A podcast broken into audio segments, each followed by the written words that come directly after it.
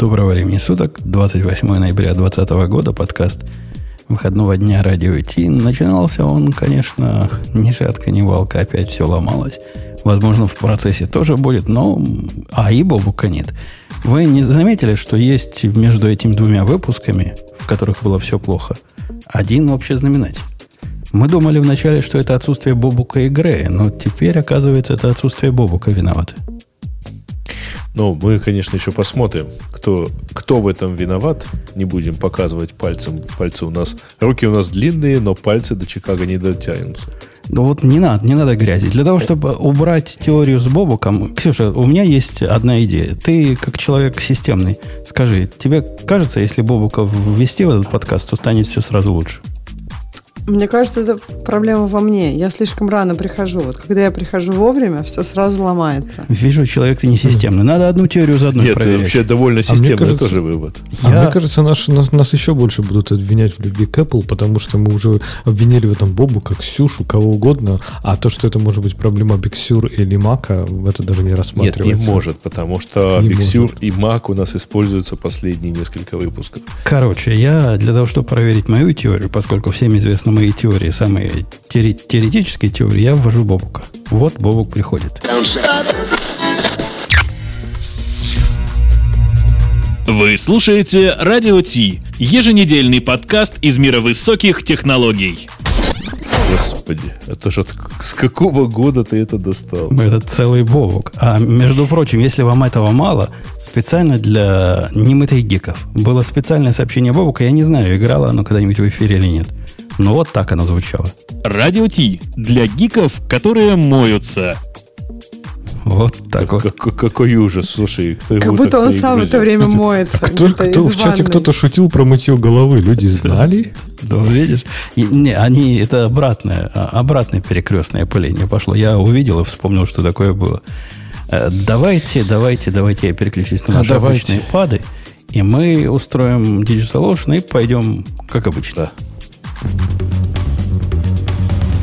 Это шоу создано при поддержке Digital Ocean App Platform, новой платформы для построения современных облачных приложений. С App Platform вы можете быстро и легко строить, запускать и масштабировать как приложения, так и статические веб-сайты. Просто укажите свой GitHub репозиторий, и App Platform позаботится об остальном. Благодаря тому, что мы используем нашу собственную инфраструктуру, стоимость такого решения будет значительно ниже. App Platform построена поверх Digital Ocean Kubernetes, что позволит вам мигрировать свои приложения, полностью контролируя инфраструктуру, в том числе используя мощный API. Э, ну что, все наши предварительные игры закончились, можно переходить к обычным разговорчикам. И в обычных разговорчиках я к Бобуку готовился. Думал, сейчас Бобук придет и расскажет нам, почему он так возбудился от того, что Salesforce типа собирается покупать Slack. Но за неимением Бобука, наверное, Грей знает, почему Бобук возбудился. Ты ну, в его нет, я знаю, почему Salesforce собрался покупать Slack. А вот почему Бобук возбудился, это, конечно, вопрос к самому Бобуку. А, но зачем? А, значит, это пока не новость, это пока слухи. Э, слухи заключаются в том, что вроде бы э, к 1 декабря, к моменту объявления очередного квартального отчета, Salesforce объявит о том, что они покупают Slack. А Slack на, между прочим, это была, наверное, очень удачная спекуляция, потому что Slack на этом объявлении подорожал на 6 миллиардов. А Salesforce? А, Salesforce, наоборот, по-моему, ну, где-то там он что-то в районе пары процентов подпрыгнул, потом упал обратно. Вот. А, но в целом а, вообще идея, конечно, здравая. У них еще и, оказывается, офисы, на самом деле, друг напротив друга в Сан-Франциско. То есть буквально вот Salesforce просто вот ну, там, Марк Бениов, который э, автор, ну, основатель Salesforce, он, скорее всего, просто вот у окна встал попить кофе и придумал. Ну, Уже так шутили пока. А, оно, оно там не, не то, что пойти купи себе Инстаграм. Тут 21 Инстаграм, по слухам. А, там по нач... на начало обсуждения было 17 миллиардов, а потом стало 23. Ну, вот, видимо, оно как-то успокоится, и в любом случае будет, наверное, чуть-чуть меньше, потому что А, а может быть, наоборот, чуть-чуть больше, если э, они будут не, не целиком за кэш покупать. Ну, Вообще любопытно, такое, что да. они называют как причину, что типа Slack не сумел правильно монетизироваться. И Он мне интересно, не сумел, типа, на самом деле, пережить э, пандемию.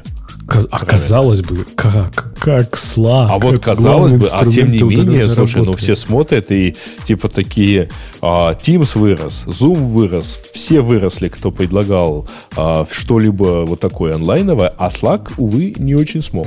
А То я, есть он как бы глядел... подрос, как бы это. А типа Salesforce знает, как, как им помочь и как это, сделать. А, есть, Salesforce. Понятно, почему не вырос. Ну, то есть клиенты явно есть. То есть у них такая была модель монетизации, что они этих клиентов не могут вывести а они не при выросли в использовании.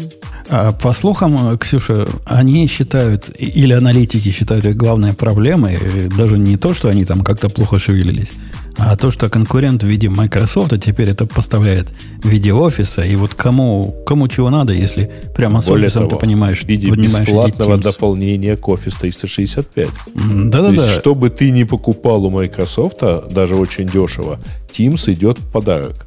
Э, напоминает, напоминает историю убийства рынка браузеров Microsoft. Теперь они примерно так же бесплатным своим демпингом убивают рынок IAM э, всяких и прочее. Подождите, офис, Нет, ну, слушай, прям они не убивают, они просто предоставляют эту услугу в, в, в нагрузку. А, Леша, он не бесплатный, но раньше, например, убийством, убийством браузеров было то, что в платной винде был бесплатный браузер. Ну, в кавычках бесплатный.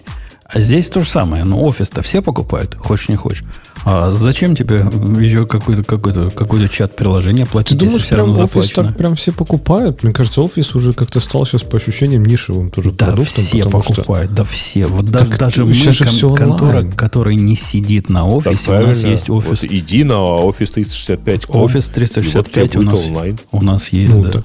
Да все, его даже покупать не надо. Там Google Docs, э, офис, который у него там бесплатный план, он нормальный для большинства людей, его ну, хватит за глаза. Такое, знаешь. Ну, ну, не, не, не, не. Ну, я не знаю, как в вашем мире вот этих разработчиков, а в нашем мире финансистов наши клиенты такие документы, такие Excel присылают, что ну, ну кстати, самое прикольное для нас то в основном, ну, особенно, особенно для разработчиков, а Microsoft Office это Word, да? А для нормальных людей это Excel. Это самое важное во, во всем офисе. И его вот этот Visual Basic встроенный, он же, в общем, не, не перебивается ни OpenOffice, ни Google Sheets, ничем. Там до сих пор, по-моему, Visual Basic входит в топ-10 да, языков программирования самых а, популярных. То, то ли шестой, то ли седьмой. Слушай, ну там реально в разы мощнее, чем любой язык, который встроен ну, вот в Google Sheets, например, как самый такой, да, близкий конкурент на данный момент. Да. Ну, не знаю, все равно интересно. Мне кажется, вот Slack у меня было ощущение, что вот, ну, здесь в статье говорится, что типа Microsoft Teams там наступает на пятки прям Slack. Вот в моем мире ничего, кроме Slack, просто не существует. То есть я, вот правда, я не видел ни одной компании, ни одного проекта, э, где бы использовалось что-то, кроме Slack. То есть такое ощущение, что Slack просто уже победил. Поговори, То есть поговори Slack со мной, Леха, поговори со мной. Я тебе покажу компанию, в которой Slack нет и никогда не будет. Да ты бы поговори со мной, Леха. Поговори со мной. Вы, видите, со мной можешь не разговаривать, у меня есть Slack, да. Вот, видишь, смотри, вот, нет, вот смотрите, есть два, два нормальных человека, да, у нас, а, которые просто занимаются там Нет, ну вообще-то и все-таки. Я скажу за Бобока, у него тоже много где. У него тоже есть, смотри, Slack. Ну, потом ты параноик, тебе понятно, тебе надо хостить solution, правильно? Ксюша, у вас есть свое, это тоже понятно, да? То есть, ну, было бы странно, если бы вы использовали там решение от конкурента. Это понятно, вы не репрезентативная выборка, а вот мы втроем репрезентативная, так что у нас, можно сказать, 100% использования Slack. Кто использует Teams Кстати, могу интересную, интересный момент сказать. Я знаю, что Apple использует Slack. Интересно, что будет, когда их Salesforce купит. Apple перестанет использовать Slack. Apple купит Salesforce свой. просто. О, почему? Не знаю. Нет, ну да, с другой стороны, может быть, это и не так интересно. Не знаю, но мне кажется, ну, в общем, да, это какая-то странная штука. Я согласна, что Slack популярен, и поэтому мне очень странно, что они не смогли, вот, особенно в период пандемии, как бы я бы ожидала, что они должны сейчас быть богатые и крутые, а получилось, что... Ну, слушай, с одной стороны, не они не смогли продать э, так же хорошо себя, как Microsoft, потому что все-таки Microsoft взял явно не качеством продукта, а именно а, качеством продажи. Слушай, ну, ну разве Slack, они себя не позиционировали для девелоперов? Мне кажется, все-таки майкрософтовский Teams а это ну, как бы не для девелоперов, это для всех остальных. Да нет, на самом деле там, конечно же, и для девелоперов в том числе. Просто надо... Видимо, это отражается отношение компаний, в которых решения принимают девелоперы, и в которых принимают решения нормальные менеджеры. Грей, То есть и так, что девелоперы потом страдают и плачут? Тебе, Грей, как нормальному менеджеру, просьба, не перебивай Ксюшу. Одновременно плохо зазвучит. Э, у нас по поводу, у меня по поводу Slack есть э, такой вопрос. А то, что он теперь к вам, ко всем, к Salesforce будет относиться, ну, предположим, что слух этот правда, оно на что скажется? Ну, mm. что, что случится? В длинной или в короткой перспективе? Ну, смотри, э, значит, э, точно так же, как Slack, э, Salesforce, у Salesforce единственный конкурент на Microsoft. Потому что Salesforce это CRM, а у Microsoft есть Microsoft Dynamics, очень крутая, одна из самых крутых CRM вообще на рынке. Причем позиционирующая, ну, причем выигрывающая ровно за счет того же, за счет чего она сейчас выигрывает у Slack. Интегрированностью э, и мощностями по там, направленным продажам э, всеми силами. А поэтому, ну, как бы им это естественный вывод. Им просто и объединяться-то не с кем. У них враг один и тот же. Это ответ на какой-то другой вопрос. Э, э. Большинство пользователей этого, э, этого Slack, они к Salesforce относятся так же, как мы с вами. Но я не знаю, может, кто-то из вас относится. Я никак не отношусь. Ну, Зая, ты так на самом деле. Ты опять-таки... Вот ровно так же, как то, что Леша рассказывал, что у всех Slack, ты сейчас ты сказываешь, что все, у кого Slack, не относятся к Salesforce. Конечно, ну, относятся. Да нет, да, конечно, нет. Да, конечно, под множество пользователей э, Salesforce по сравнению с над множеством пользователей Slack несравненны. Ты ну, местами поменять так, только потому, так, что подожди, Salesforce тут, а, это а дофига развесистая система вообще-то. Ну то, есть, ну, то есть, да, у Salesforce свой рынок, который наверняка сейчас, может быть, не очень пересекается со Slack. Но Salesforce огромный рынок, я так понимаю, идея в том, что они как раз туда хотят пропихнуть Slack. То есть, ну, чтобы для, например, для коммуникации ты, не знаю, ставишь Salesforce и получаешь там вот Slack Messenger в комплекте. А рынок, я думаю, у Salesforce клиентов мелких просто огромное количество. И там будет свой мессенджер. Подожди, подожди, ну, подожди. С мелкими клиентами там, кстати говоря, немножко сложно, потому что Salesforce это довольно сложная система. Это типа 1С.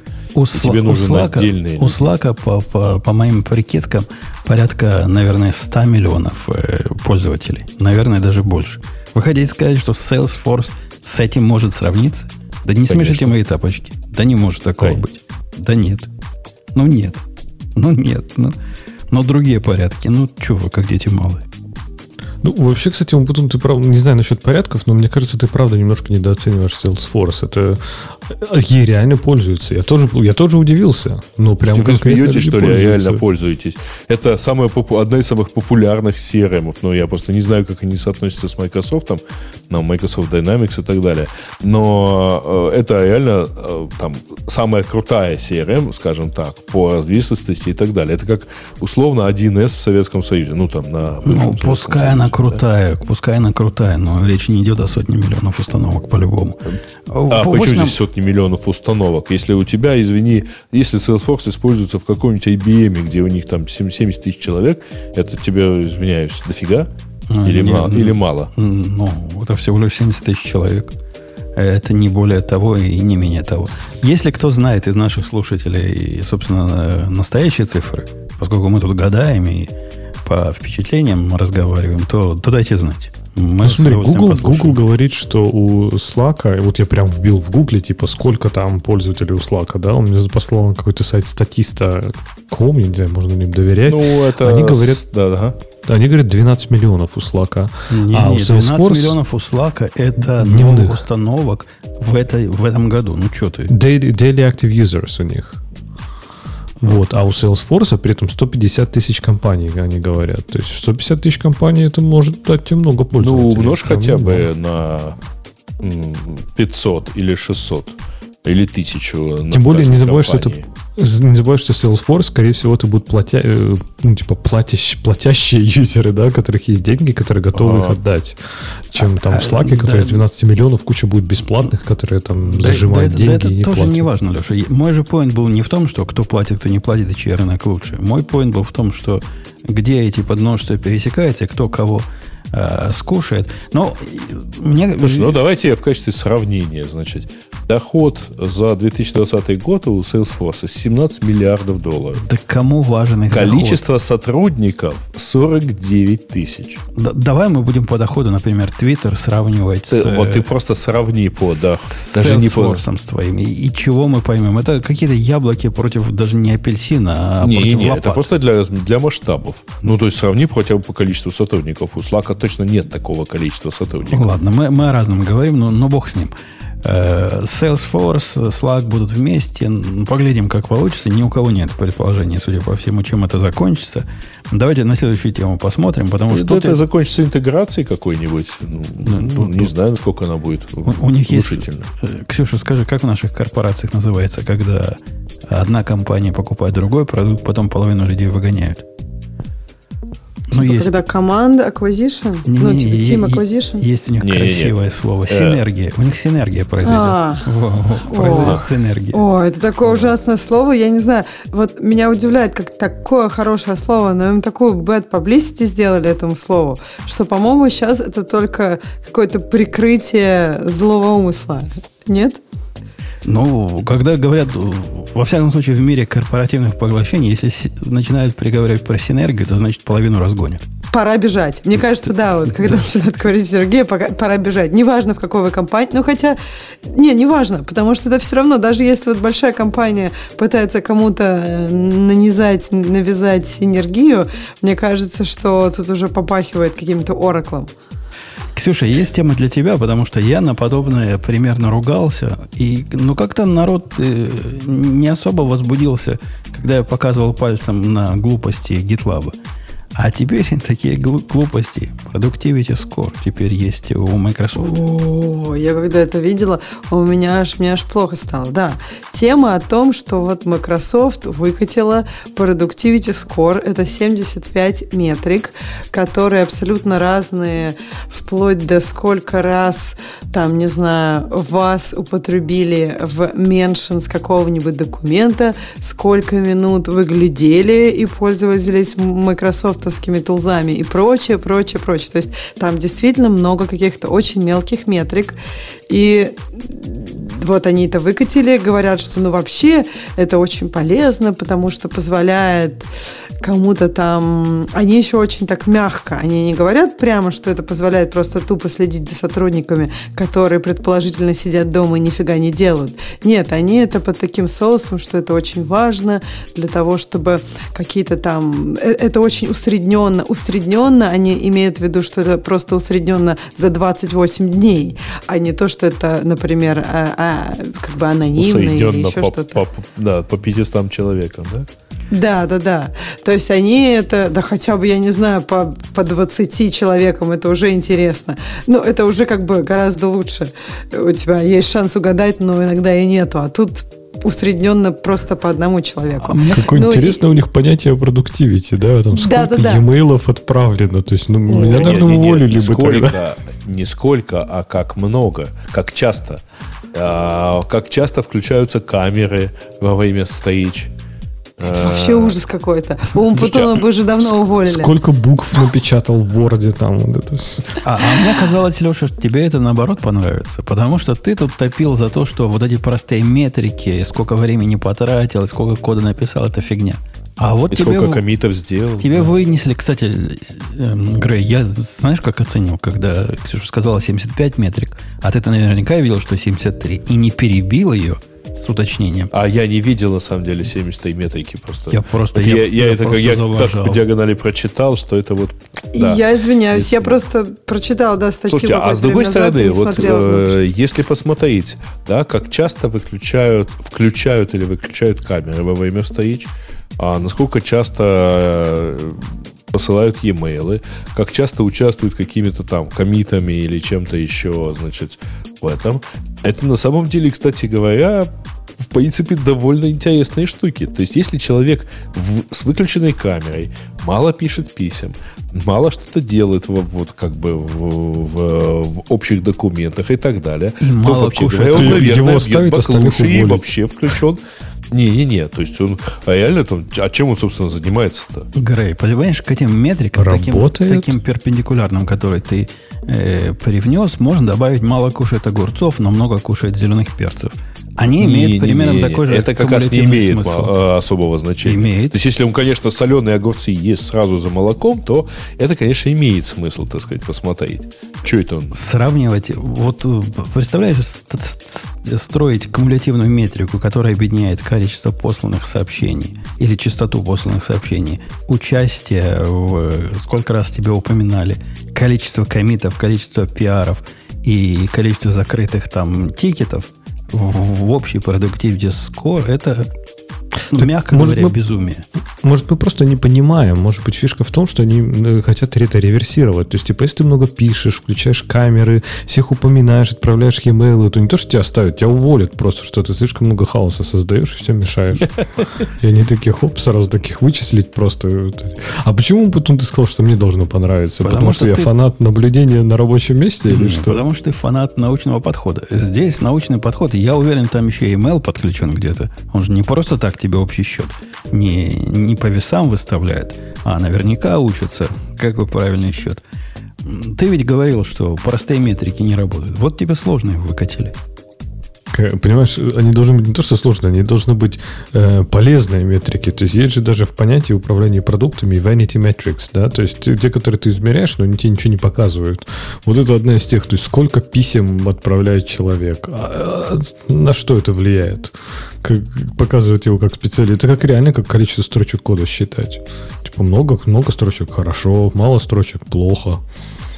Ну, Так что и, я, я напомню, что вот подобное, подобного же рода безумия, хотя не, не такого масштаба, по-моему, не 73 размерности, как у Microsoft, в, GitHub, в GitLab есть уже давно. И каждый раз, когда они новые выкатывают, я все время ржу над ними. Тут ты, кстати, не прав. Вот там у них есть и хорошие метрики. У них есть, например, время жизни фичи, да, сколько она приходит там с бэклога до продакшена. То есть там есть странные метрики, типа количество комментариев и так далее. Но есть и прям хорошие у них, которые действительно интересно посмотреть. И вот, например, время, которое фича там доходит из, от идеи до продакшена, это прям интересное. И где она сколько проводит, например. Типа она зависла, не знаю, на деплойменте где-нибудь. Так что вот там еще с точки зрения продукта, я бы сказал, есть на что посмотреть. А вот количество e-mail, ну, наверное, нет. Я, я попытался найти, как оно сейчас выглядит в, в GitLab. Даже не знаю, то ли они куда-то ее запрятали, то ли, то ли я уже не знаю, где искать. Ну и слава богу, не лезет в глаза, и то хорошо. Э, Ксения, скажи нам, как специалист, как у нас ты единственная в большой корпорации работаешь. Тебе, ну, ну вот теоретически, не то, что практи- практическая имплементация Microsoft, там, где всякие глупости, над которыми все ржут, а теоретически тебе выглядит такой путь измерения метрик по количеству многих-многих размерностей, даже с ML, с каким-то э, чем-то помогающим той самой продуктивити? Мне, если честно, нет, потому что мне кажется, что...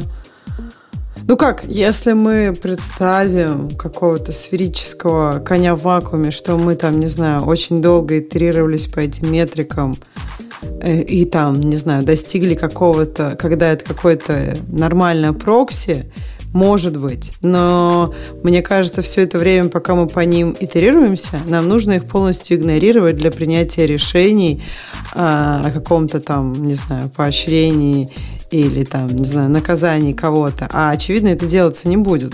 То есть, мне кажется, эти метрики будут очень конкретно использоваться. То есть, пришел менеджер, э, вместо того, чтобы реально понять, что происходит в команде, этот менеджер просто смотрит на дашборд и говорит, вот этому промоушен, тот, который просто e-mail пишет, не переставая, и всех упоминает в документах, вместо того, чтобы что-то полезное сделать.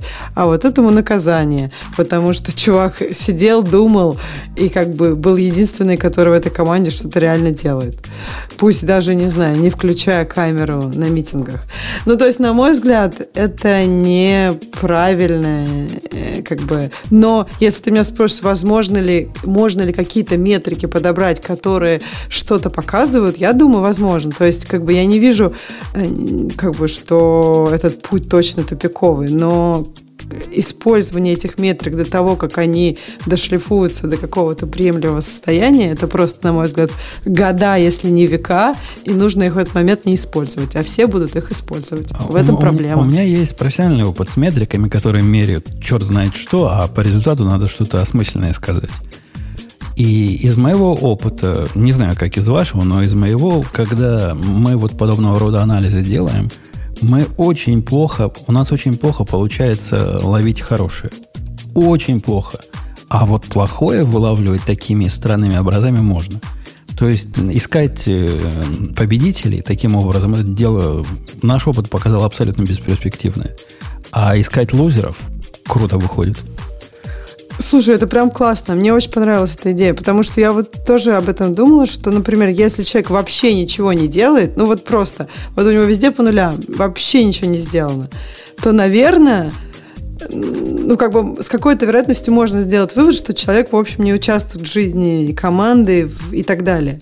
Вот. Ну, то есть, если, например, никогда не участвовал в митингах, ни слова не сказал на митингах, ни одного e-mail не отправил, камеру нет, ну ни разу включил камеру, это как бы один из параметров. Просто если остальное все тоже по нулям, если вообще, вот, например, э, с э, линиями кода тоже точно так можно сделать. Если человек как бы в такой позиции, что он пишет код, не, ну, не то, что позиция его, это, например, остальных там как-то на коды вдохновлять, а вот, вот позиция, вот писать код. И как бы человек вообще не написал никакого кода, ну, то есть тут можно сделать некий вывод. Опять же, конечно, нужно посмотреть, что он делал и так далее, но, по крайней мере, один звоночек у тебя есть.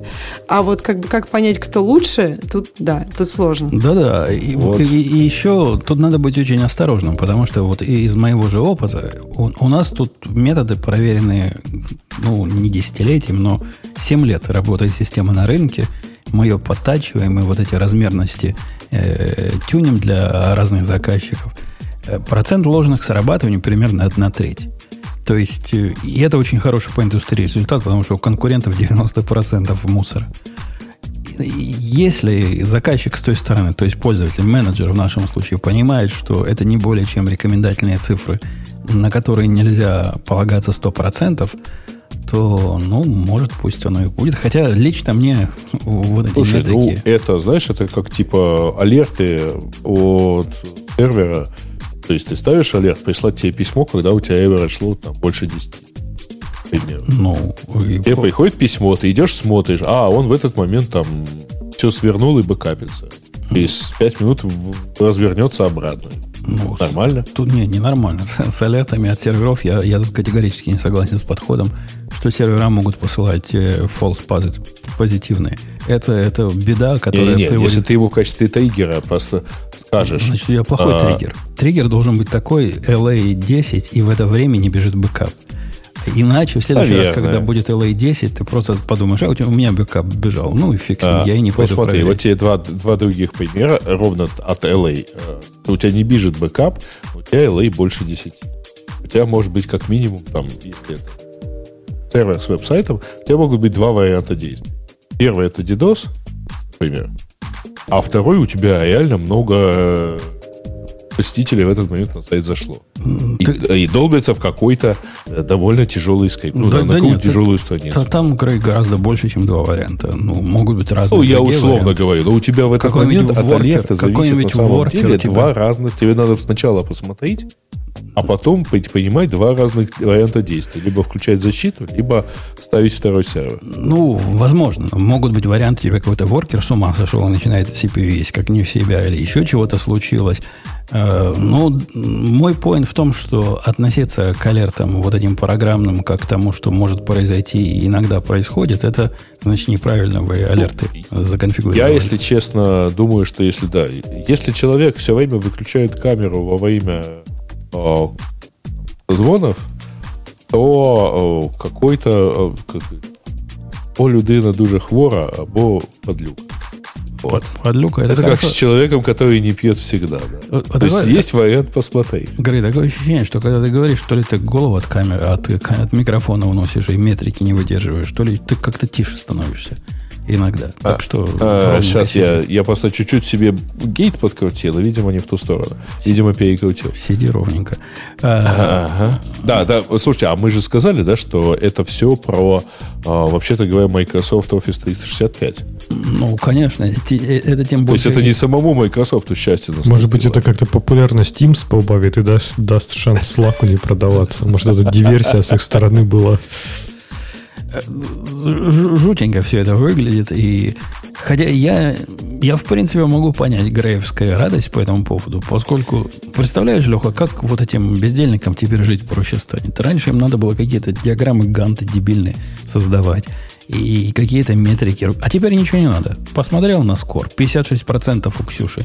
А у тебя даже 57. Нет, так это наоборот. Это людей. означает, что мы теперь больше не одиноки в, своем Нет. бездельничестве. Ну, вообще, То есть, видно, что вы тоже ни, ни хрена не делаете. Да, он потом ты иронизируешь, но даже у нас в чате спрашивали, типа, а как вот мониторить, типа, людей вот на удаленке? Я так понимаю, что это всех подстегнуло как раз удаленка, что действительно сейчас... Как вот проверить, что человек вообще что-то делает? Вот, видимо, О. один из инструментов. А он и фактает время. Раньше хотя бы было видно, что он на рабочем месте сидит. И тебе это давало сильное понимание, чем же он там на рабочем месте... Ну, порнуху не смотрит. И если не в углу сидит, то, то, то и молодец. Все, все это какое-то безумие. Давайте про безумие дальше поговорим. Леха, ты какое-нибудь безумие хочешь? А может, не безумие? Ну, что хочешь, выбирай. А что, то, что с Амазоном было, это не безумие? Не знаю. Я Лехе даю право выбора. Я, что... А, Амазон я вообще не заметил падения, поэтому я не знаю, о чем весь сырбор. Давай, Все работало. Давай, ничего, выбирай, ничего не сломалось. Что тебе нравится? Давай этот э, поговорим, что у нас там интересного. А давай про этот про, э, Project Latte, например, майкрософтовский. Я так понимаю, что ты вот у Бобука, да, стащил, по-моему, он писал это недавно. Это сегодня все те, кто жаловался, что мы любим Apple, могут пожаловаться, что мы любим Microsoft, да? Точно, это уже Microsoft. третья тема подряд, как, когда мы обсуждаем Microsoft. Давай, И Microsoft Android, никаких Apple больше не будет. Давай, за Android заведи. Вот, в чем новость? Я вообще, если честно, иногда с Microsoft в последнее время немножко офигеваю. То есть они хотят притащить какую-то систему, которая на базе VSL, Windows App System for Linux, чтобы запускать андроидные приложения на винде. И это такой шаг прям, не знаю, странный. Я реально, когда прочитал, я, я, я очень удивился. То есть, во-первых, зачем это Microsoft? Ну, то есть, типа, чтобы притащить, наверное, кучу приложений, логично. Но в, в этой же статье написано, что, естественно, Google запрещает вам устанавливать Google сервисы где угодно, кроме гугловых сервисов, гугловых этих телефонов, да, Android телефонов. То есть, половина приложений отвалится. То есть, они притащат, ну, то какой-то вообще ну, шлак. Почему? почему? Нет, а нельзя будет поставить Play сервисы. То есть Play Market, карты. А типа Maps и всякие как будут работать. Maps и так далее, да. Но Android есть... приложение это не, это не только сервисы Google. То есть, если ты умеешь, Грей, ставить APK э, какие-то напрямую руками, ты сможешь да и в майкрософтовскую экосистему впендюрить. Об этом речь идет. Ну, в принципе, а чего нет? Э, Google поддерживает, ну, то есть Android поддерживает э, установку через APK, это тебе не, iPhone, не Apple, э, которую мы сегодня договорились пинать. Ну, погоди, в, в Apple теперь в новых M1 можно, говорят, запускать программы для iPad и айфонов. Как что Там тоже типа все плохо работает, говорят. Ну, пока, да, пока там все с плясками и так далее. Ну, ну вот смотрите, я видел, как это работает в жизни. В отличие от вас всех, у меня Chromebook есть. И Chromebook в определенный момент обновил свою Chrome OS, и я говорит, теперь я умею запускать программы для Android. Ну да, умеет. Из практических вещей единственная вещь, которая кое-как э, можно объяснить полезностью, это Skype. До этого Skype был там через пень-колоду, теперь он стал нормальным приложением. А так, по большому гамбургскому счету, запускать на компьютере программа, оптимизированная под тачскрин устройство, занятие, ну, я не ну, скажу, что самое разумное.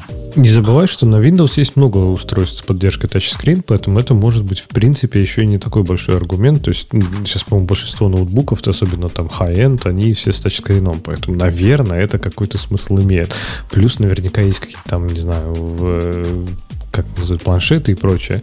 Но мне интересно, Microsoft тут зачем это? То есть они хотят принести, типа, то есть у них, получается, не сдались, они признали, что у них все, никто не написал приложение для этого. Мне казалось, даже во времена там еще Windows Mobile, в принципе, Store был нормальный, у них там были нормальные приложения актуальные. Или они просто хотят этот убрать, чтобы э, разработчики не выбирали, подо что писать, типа писали под Android, а потом портировали под Windows, чтобы не было такой ну, дилеммы. На самом деле же будет довольно сложно. Вот тут в статье же указано, что все-таки отсутствие Google Play Services э, это и отсутствие API э, Google Play Services. То есть это означает, что если, если где-то требуется там логин, например, Google, то ты тоже этого не можешь реализовать у себя в приложении, которое должно бежать вот под э, ну, WSL. Да. А вот это, кстати, интересно. А они могут реализовать API поверх майкрософтовских сервисов? То есть, например, ты когда, не знаю, вызываешь в андроидном приложении там логин функцию, она такая раз, тебя на Microsoft аккаунт перенаправляет. Или карты, ты такой раз, бин карты. И, То и есть тут, API тут, же они, наверное, могут перехватывать. И тут приходит а, такой, и тут приходит такой Google и говорит, а, в нашем суде против Oracle по подобному делу, где мы... Вот я хотел сказать, что прецеденты есть, и они же, я так понимаю, что с другой стороны, это... Google теперь с другой стороны нет. Там же Oracle сказали, что они красавцы, а Google козлы. А, подожди, ну, вот, еще ничего никому не сказали. Ну, ну в смысле, мнение... окончательно еще не сказали. И, не и вот это будет интересно, если Google действительно пойдет с другой стороны, скажет, не-не, API это проприетарная штука, давайте-ка ее не трогать, тогда, вы понимаете, это как уловка 22. То есть, если они признают, что API проприетарная, то тогда их Oracle нагнет. А если не признают, то тогда, в принципе, Microsoft будет реализовывать их API и все. А поскольку мы говорим про мобильные всякие глупости, андроиды, я хотел бы послушать начальника транспортного цеха Ксении. Как вы относитесь э, к поставленной проблеме и к выкачанной фиче? Ну, вот я, если честно, наверное, с тобой. Как ты сказал, я не вижу каких-то особых применений и вот того, чтобы мобильные приложения были, запускались на десктопе. То есть, если мне кто-то скажет какой-то супер удачный продукт, который вот вышел из этой идеи, я буду прям рада услышать. Кто-то помнит, что такое вот с мобильного, оно перешло на десктоп. Вот не, не то, что за, адаптировали по десктопу, а просто вот было мобильное приложение, потом стало десктопное, потому что его портировали и все-таки пользуются. Мне, Ксюша, кажется, вот эти горлопаны в виде Лехи и игры, они просто не понимают, что десктопное приложение и мобильное приложение, даже если у тебя устройство ввода похожее, они просто две большие разницы. Ну, конечно, то есть это как бы можно портировать, и можно от какой-то там безнадеги. Но мне кажется, проще, по-моему, у многих сервисов есть просто веб-сайт. То есть у тебя есть, например, мобильное приложение, веб-сайт. И обычно это покрывает настолько много случаев из всех возможных, что вот именно просто такое просто вот мобильное запустив на десктопе будет хуже, чем веб-сайт. Хорошо, а игрушки? А? Это же огромный рынок. Опять же, и понимаешь, десктопные игрушки – это совсем другая история. Это, это совсем другие игрушки. Мобильные игрушки, они тебе не за бенефит просто того, что ты их, ты их вообще как? Ты типа растянешь на весь экран или сделаешь такими же маленькими? Ты с таким маленьким, но ты сможешь поиграть в какой-нибудь там свой любимый, я не знаю, Among Us или там какой-нибудь, я не знаю, Птичек пиратиков поиграть. Птичек. Такая все эти игрушки, Zoom. если они на мобильном, они для форм-фактора мобильные. То есть ты достал эту игрушку, я не знаю, в очереди или еще где-то, а не так, чтобы засесть за комп, там, не знаю, с чем, кто садится с бутылочкой любимого сидра. Это совсем другой форм-фактор. В общем, я не знаю, я вижу в этом интересные технологические какие-то вот, ну, как я не знаю, давайте придумаем академический язык программирования. О, вау, в этом языке... Вот, вот с этой с точки зрения, с какой-то академической, интересно. С точки зрения именно какого-то вот, ну, полетит, не полетит, я не вижу, куда полетит. Не вижу, вообще, чтобы летало до этого. Ну, вообще в статье же там еще интересная штука есть, про которую я не знал. Они говорят, что это все будет работать на базе Windows Subsystem for Linux. И что они уже, по-моему, в этом году или в начале следующего обещают выкатить поддержку графических приложений Windows Subsystem на Linux, учитывая аппаратное, включая аппаратное ускорение и прочее. То есть Microsoft наконец-то реализовали Linux для десктопа. То есть вот сколько все пытались, а реализовал в итоге Microsoft. И мне кажется, это очень круто и богатая идея. У меня, у меня тут следующая тема есть на Грей. Смотрит, сейчас я выберу. Но пока не выбрал, похоже, что наше, наше изменение как-то, наш, наша перегрузка вроде бы помогла. Тьфу, тьфу, тьфу. То есть теперь у нас есть способ... Но пока не падали, да. Войти, выйти. Э, я, собственно, что вспомнил? Ты, ты хочешь по PHP мне подсунуть? Не-не-не. Я подсунул тебе тем, что тебе понравится. Ты будешь тут бит всеми нами, поскольку ты будешь за, мы все будем против. Но как обычно.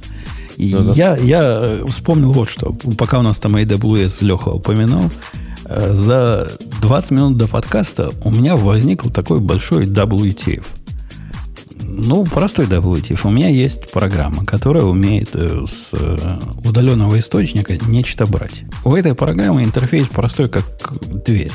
То есть она там сложная внутри, но вот эти куски дают тебе два метода. Один называется list, второй называется э, get. Ну, то есть list получить список всех айтемов и get взять конкретный айтем. Э, абстрактная такая фиговина, то есть интерфейс, и работает для FTP и для S3. Запускаю против FTP, все работает. Причем оттестировано, знаете, вот круто оттестировано. Запускаю против э, S3, работает, работает полтора часа. И опаньки говорит, дальше нет. Все, все файлы кончились. Все файлы кончились, но не все вытащило. Начал я сегодня копать. Вы не поверите, какой оказался WTF, где все буквы большие. Леха предположил. Почему? Программа, которая делает лист. Ну, проблема в том, что лист оказался неполный. Вот у тебя какой-нибудь полинг, у тебя какой-нибудь полинг, и там read timeout или что-нибудь такое на ней? Не, ну это слишком просто было бы. Я бы такое не спрашивал. Это был бы мой бы технический баг, о котором Больше я бы 256 элементов. Во, это близко. У AWS в API для листа тысячу. Это жесткое ограничение. Больше тысячи элементов одним запросом взять нельзя. Прикинь? Какой сюрприз оказался. Я пользовался этим S3 API всю оставшую жизнь, но никогда мне не приходилось так много файлов брать. А сейчас у меня там 1700 файлов. И вот берется 999. Они, кстати, врут. Не 1999 элементы возвращают. Просто, просто с нуля считают. Ну, Лим, лимиты тоже. Наверняка. наверняка. Э, к счастью, у них есть метод, который ну, тоже так по-амазоновски сделано, вообще просто обхохочешься. Они возвращают тебе флажочек, говорят truncated. Круто. Причем работает. Говорят truncated, проверяешь true. Но теперь вопрос, а как запросить оставшиеся? А тут, тут, тут тебе Amazon показывает себя с, с лучшей стороны. Они говорят, ну, в принципе, есть два способа. Если первый не работает, попробуйте второй. Вот так в API документации написано. Вот если у вас э, last tag или last там чего-то заполнен, тогда его используйте. А если нет, то просто используйте последний key, который вы получили. А? Красиво. А вариант номер страницы туда передать и постраничный вывод они не рассматривают, да? Какими а, батчами, там номер батча. Нет, так нет. У, у них там можно с префикса какого-то, но тогда надо разбираться, как они именно сортируют. Ну, там целое дело. Короче, я сделал по варианту, как они говорили, проверить, э, послать последний кей. Ну, все работает. Все, все заработало. Но было неожиданно. Неожиданно минут 20 потратил, чтобы раскопать эту проблему. Грей, знаешь, какую я тему на тебя смотрел? Нет. Тема называется на э, набирай людей, которые give a shit, которые волнуются о деле, которые, которые горят делом. Ты, ты ну, не мог ты ее не прочитать. Она так на тебя смотрит. Классная тема, кстати, да. Слушай, честно говоря, не читал. Ну, Леха, ну расскажи, раз классная тема. Грей выступил в защиту. Тема, ее можно суммировать. То есть, смотрите, мне всего 22, а я уже CEO. Я вам сейчас расскажу, как жить. И вот он все загоняет. Во-первых, он упоминает название компании в каждом втором этом предложении. То есть это, это компания по найму в первую очередь. И он рассказывает нам, как нанимать людей всем. И в первую очередь нанимать людей, которые то, что называют вот give a shit about scale. То есть это компания, про которую идет речь. И give a shit э, о работе в целом. Там прям так классно, вот эти все, вот это, мне кажется, честно, вот этот чувак из разряда, который вот эти продуктивити метрики будет использовать. Потому что там тебе и миссия, и общий вижен, и пашен, и сколько часов в неделю ты работаешь, и можешь ли ты мне рассказать, когда ты последний раз там упал без сознания на работе, в отключку, например. То есть для него это все показатель, типа, классный специалист, горит работой. А лузеры, типа, которые так не горят, и не классные специалисты, им не нужны. И посыл статьи статьи такой прям, вот, прям супер. Это вот, знаете, как пародия, когда ты смотришь вот эту Silicon Valley, да, то есть они вот все иронизируют и пародируют все. Вот эта статья, это как пародия на статью, которую бы я ожидал увидеть вот там 22-летнего SEO, который там считает, что он понял мир. Но вот, тем не менее, она появилась. Но Слушай, статья ну... совершенно точно не пародия. На полном серьезе он об Нет, этом Чувак пишет. совершенно серьезен, и он прав э, с того небольшого холма, на который он забрался. То есть с того холма, где он говорит, мы будем загнать смотри, пристреливать, а... загонять сначала, брать программистов, которые, ага. которым интересна наша миссия. С этого момента он вообще меня потерял. То есть, представляете, приходите э... вы на работу. Женя, ты циник. Точнее, нет, ты подсознательный циник. Я могу совершенно откровенно, цинично сказать, зачем это делается. Погоди, погоди. Я, я вот с точки зрения программиста прихожу я на работу устраиваться в какую-нибудь компанию. Ну, не, не дикий какой-то э, корпорацию, где действительно Рога и все. копыта. Да, а в такой среднее, там, 200 программистов. Не, не, почему? 200 программистов сидят, сидят, пишут код для какого-то финансового заказчика. И для меня это 335-я система в моей жизни подобного рода, которую я писал. И тут они мне говорят, а как ты, как вот ты понимаешь, что наша миссия улучшит мир? И вот мы тут вместе, как сейчас сделаем, и высокочастотный трейдинг теперь станет таким высокочастотным, что просто вообще весь мир сдвинется. А я на это, ну, окей, ну, ладно, ну, можем и копать, можем квадратное наваливать, круглое катить, мы профессионалы. И после этого меня не берут на работу. Значит, тут ты немножко ошибся, потому что все-таки Scale э, это Data Platform for AI, High Quality Training and Validation Data for AI Applications. Не угадал, короче. Это не я, это Леха говорил, что они людей набирают. Ну, ты тоже не угадал, потому что и не финтех в том числе. Да какая и разница, какая... чем они занимаются? Ну, ну, тут окей. какое-то количество.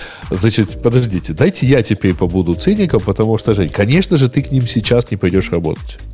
Они слишком маленькие для тебя.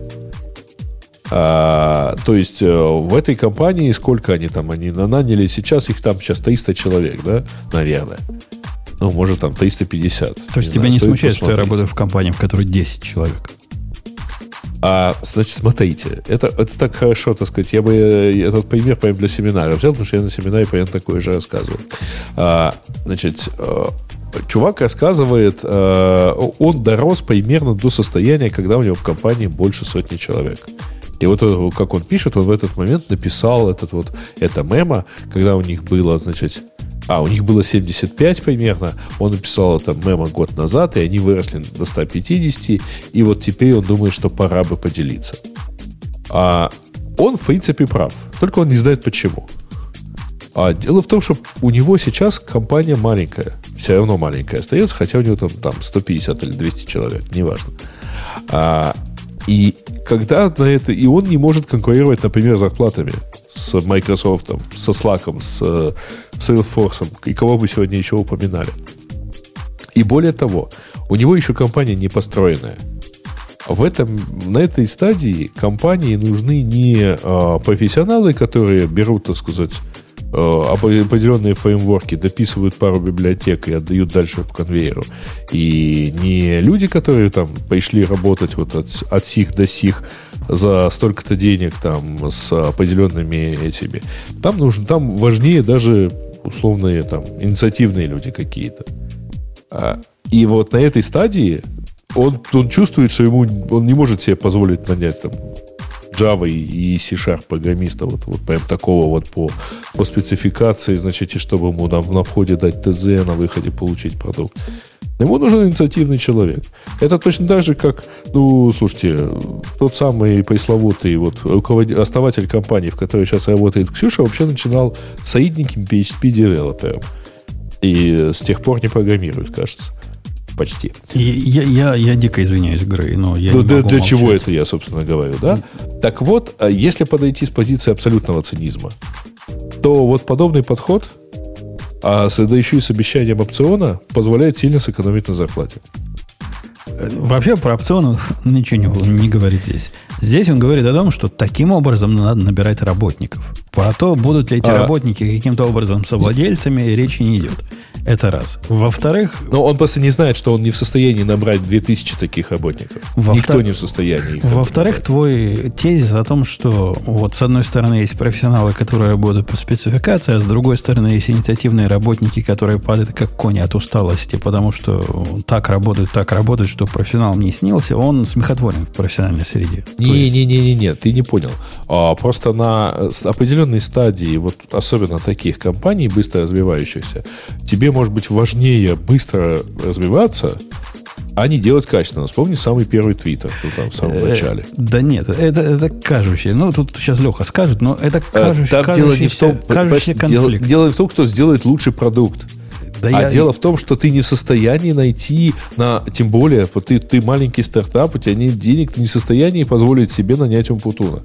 И, и несомненно, у тебя инфраструктуры для этого нет. Это, у тебя денег это, это, это несомненно нет. Даже, даже смотрите, при найме, при найме Умпутунов, я, кстати, Умпутун в одном тебя не очень поддержу, наверное, что вот по поводу там, миссии, продукта, ну, он, конечно, так это пафосно подает, что, это сказать, наша миссия, наш продукт, но хорошо, замени это на какие-то ценности компании, на понимание. То есть, в принципе, это, я бы сказал, разумно нанимать людей, которые ценят общие ценности, да, то есть, не знаю, ты нанимаешь людей, которые готовы работать там удаленно, которые могут работать самостоятельно. Это, это не ценности, которым... это технические спецификации процесса. К ну, ценности, вот, ценностям вот смотри, вот в этом месте, кстати, тут я его поддержу. Сотрудник, который плюет на технические спецификации, но под него просыпается ночью, потому что чувствует, что продукт работает неправильно, это лучше, чем чувак, который в 18.00 а, понимает, что баг остался, но время-то закончилось, и он пойдет спать. И, ну, и все равно я про другое даже. Леха, подожди, я про ценности просто тебе отвечу. Вот что было бы ценностями в моем мире. В моем мире было ценностью, если бы я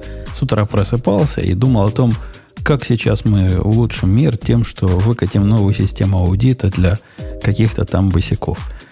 У нас никто из профессионалов об этом не думает, не говорит. И все, что мы говорим в ироничном ключе, что вот э, те или иные выборы президента хороши для бизнеса или не хороши для бизнеса.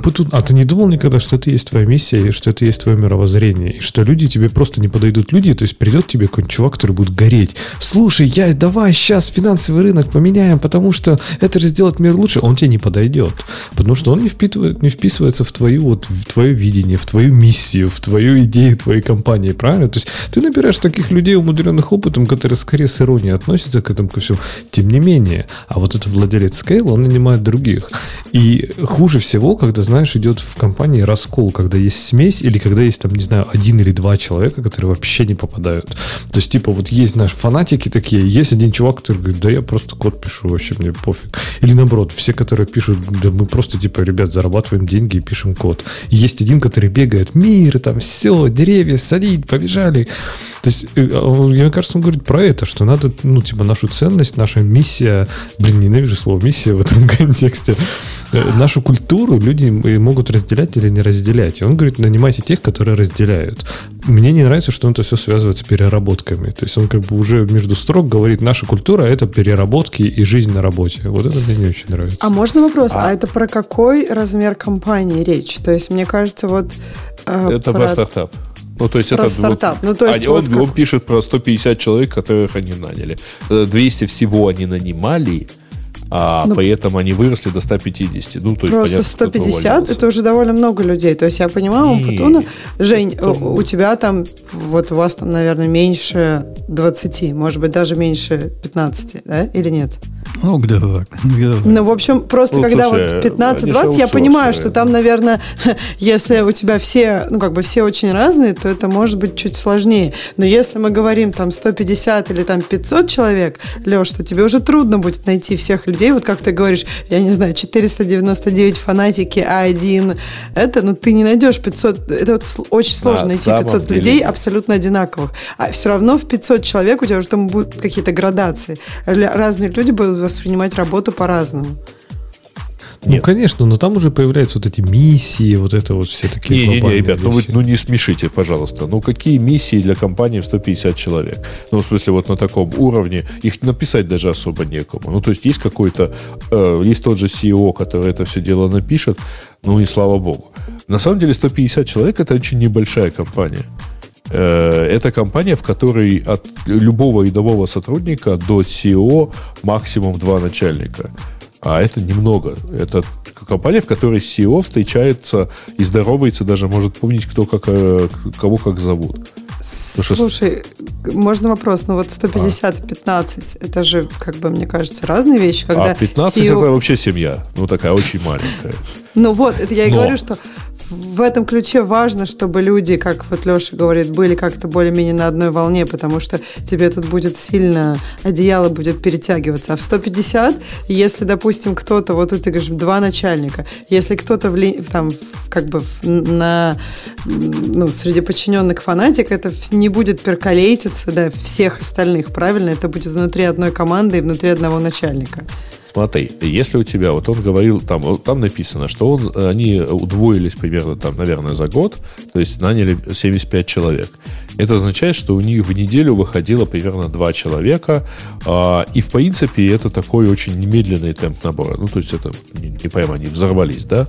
А, и это означает, что, во-первых, ты можешь тщательно отобрать каждого из этих сотрудников, во-вторых, ты можешь каждого из этих сотрудников собеседовать с CEO или там, ну, с кем-то из C-левела, там, CTO или, или если там есть уже какой-то финансист, там, например.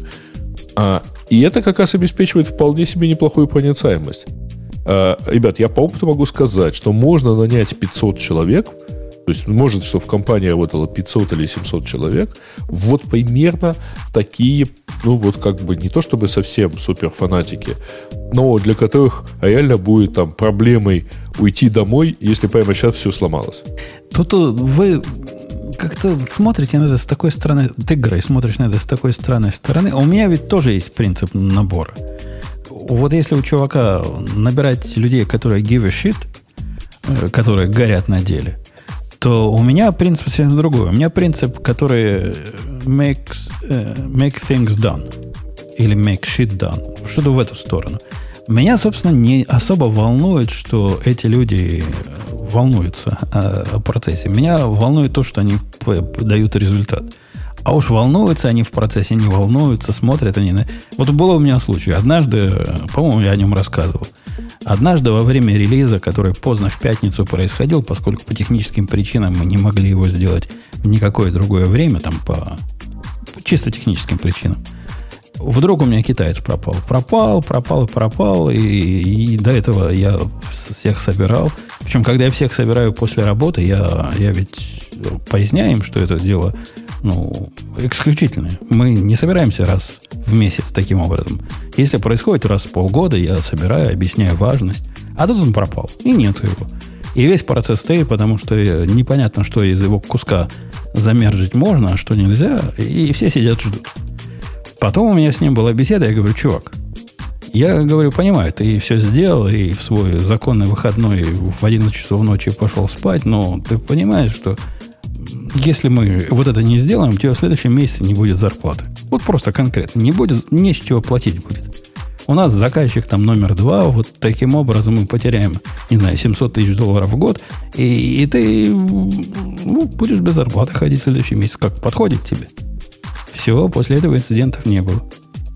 Но ты, ты же понимаешь, что ты э, как бы на него перенес в данном случае ответственность. Ну, то есть ты его заставил переживать за себя. Конечно. Я, он вовсе не переживает за миссию. Тут нет никакой миссии. Мы вовсе ни в какой... Даже когда маленькая компания, нет никакой семьи. Ты работаешь на, на работодателя. И ты, ты, как программист, исключительно волнуешься о своих программистских интересах, а которые могут быть разные. Например, получать зарплату – это важный программистский интерес. Заниматься работой, которая тебе интересна, важный программист. Заниматься этой работой в обществе людей, с которыми тебе интересно, тоже важный. Ну, Однако ну, волноваться о миссии, как наш, как наш аудит э, весь мир улучшит, и как мы теперь больше жуликов выловим, Я таких людей давно не встречал. Ну, потом, ну, ладно, мы говорим у тебя про же продукт, сделанный по заказу и по четким спецификациям заказчика. Нет, да? нет, не, вовсе нет, ничего подобного. Это универсальный сервис. Это, ну, SaaS, типичный SaaS. Приходят заказчики, они под себя чего-то там тюнят, но это вовсе не индивидуально разработка. Ну, смотри, мы зацепились за миссию, но не надо. Он же говорит, там миссия, our product and our problem, да? То есть, например, продукт это тоже входит в этот список. И потом вот то, что ты говоришь, ты немножко все равно лукавишь. То есть, судя по тому, что ты рассказываешь, например, ты у себя в компании строишь такую э, продвинутую инженерную культуру, да? То есть, делать правильно, использовать хорошие технологии, чтобы все это работало. То есть, реально, окей, это не миссия, но это культура, да? Потому что к тебе придет чувак, скажет, Блин, ну да, я наговнокодил, тут какая-то фигня, все захардкожено. Да нормально продадим как-нибудь, забей, да, там главное впарить клиенту и, за... нет, и потом Леха, отмажемся. Да нет, я тоже такой, который говнокодить вполне может, если э, обстоятельства позволяют. Однако в компании, в которой на каждого человека три системы, это совершенно невозможно делать физически наше, мое требование писать системы, которые хорошие, которые не ломаются, которые сами себя мониторят, это абсолютно вынужденная мера. Из-за того, что людей мало, продуктов много, и поддерживать мы их не способны в ручном режиме. А можно вопрос? Я вот просто пыталась тут вклиниться. Женя, а ты как бы считаешь, что как бы, все, кто говорят о миссии, они лукавят или что? Да. Я просто хочу да, немножко да. пояснить. То есть, мне кажется, есть люди, ну, просто люди, не, не мы сейчас не программистов берем, а всех, кому как бы миссия прямо жизненно необходима. Есть люди, кому как бы миссия, ну, как бы такая нужна. Есть люди другого плана, кто там, ну, не знаю, получает удовольствие от самого процесса некой работы, да, кто, кому миссия, в принципе, как бы все равно, то есть на самом деле, как бы, вот есть работа, где я зарабатываю деньги, и человек может хорошо работать, а есть, например, там, э, увлечение, с парашюта я прыгаю, там, семья, все что угодно, да, ну, то есть есть разные люди, то же самое, это вот так же программисты, то есть есть люди, которые вот прям действительно, ну, вот, вот миссия, есть люди, которые, которые, миссия которых это как бы неплохо работать, зарабатывать деньги. Это как бы твоя личная миссия, понимаешь? И то есть я, я не понимаю, то есть мы привязались к тому, что человек сказал в статье «миссия», и Умпутун считает, что все, кто говорят «миссия», они как бы лукавят. В этом, в этом вопрос. Я не говорю, что лукавят. Они могут на полном серьезе считать, что у них есть миссия. С моей умпутуновской точки зрения, миссия – это то, что лузером заменяет отсутствие профессионализма. А, ну смотри, Умпутун, просто мне кажется, во-первых, никто не пойдет в финансовый сектор, кто прям вот за какую-то великую миссию. Я думаю, есть такие люди, и не обязательно у них это перпендикулярно профессионализму, мне кажется. Не, а, а, ведь область финансовая, она тоже широкая. Тут у нас отвалился-то. Ксюша вдруг отвалилась. Область финансовая, она широкая. И сказать, что область финансовая это вот такая фигня полнейшая, ну, ну это ерунда. Он, в этой области есть задачи интересные с э, технической или с точки зрения челленджа, есть задачи неинтересные. Профессионализм состоит в том, что когда тебе попадает задача, которая в твою техническую миссию не укладывается, ты делаешь ее с таким же энтузиазмом, как ты делаешь такую задачу, которая укладывается. А если тебе для высокой производительности нужна миссия – значит, ты слабый профессионал. Ну, многим людям не то, что для, профи, для, для того, чтобы работать, нужна миссия, для того, чтобы, знаешь, не знаю, жить в гармонии с собой. То есть многим людям надо верить, что они действительно делают какую-то хорошую вещь, что они там, я не знаю, что-то полезное делают и так ну, далее. Вообще, так сказать, осознанная жизнь, э, хотя это тоже уже стало ругательным словом, вот, но тем не менее, там, жизнь с пониманием смысла, она вообще лучше, чем жизнь без понимания смысла. И опять же, то, что ты потом говоришь, это совершенно нормально, когда ты говоришь, это просто работа, да, я просто работаю, и типа зарабатываю деньги и, и т.д. и т.п. И, и с этим никто не спорит, но есть люди, которым вот важно действительно делать продукт, которым они горят, который, как бы это странно, это уже настолько избитая фраза, что она звучит как сарказм, да, но это не сарказм. Многие люди действительно хотят сделать продукт, чтобы сделать мир лучше.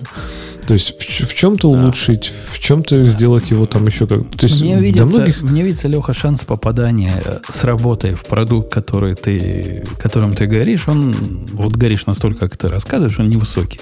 Из-за этого мы с Бобуком сильно топим за сайт-проекты, где как раз ты можешь заниматься для души тем, что делает мир лучше. Своей программистской да, области. Да, да, да. Только, кажется, пару выпусков назад вы объясняли, что если у человека нет сайт-проектов, то он какой-то странный. Конечно. И, наверное, ничего в мире, в жизни не волнует. А, хотя, казалось бы, он просто профессионал. Он же хорошо делает свою работу. Какая тебе разница, есть ли у него сайт-проекты или нет? Нет, разница есть, и мы объясняли почему. Потому что такая профессия у нас особая. Мы не мосты как? строим и не заборы раскрашиваем.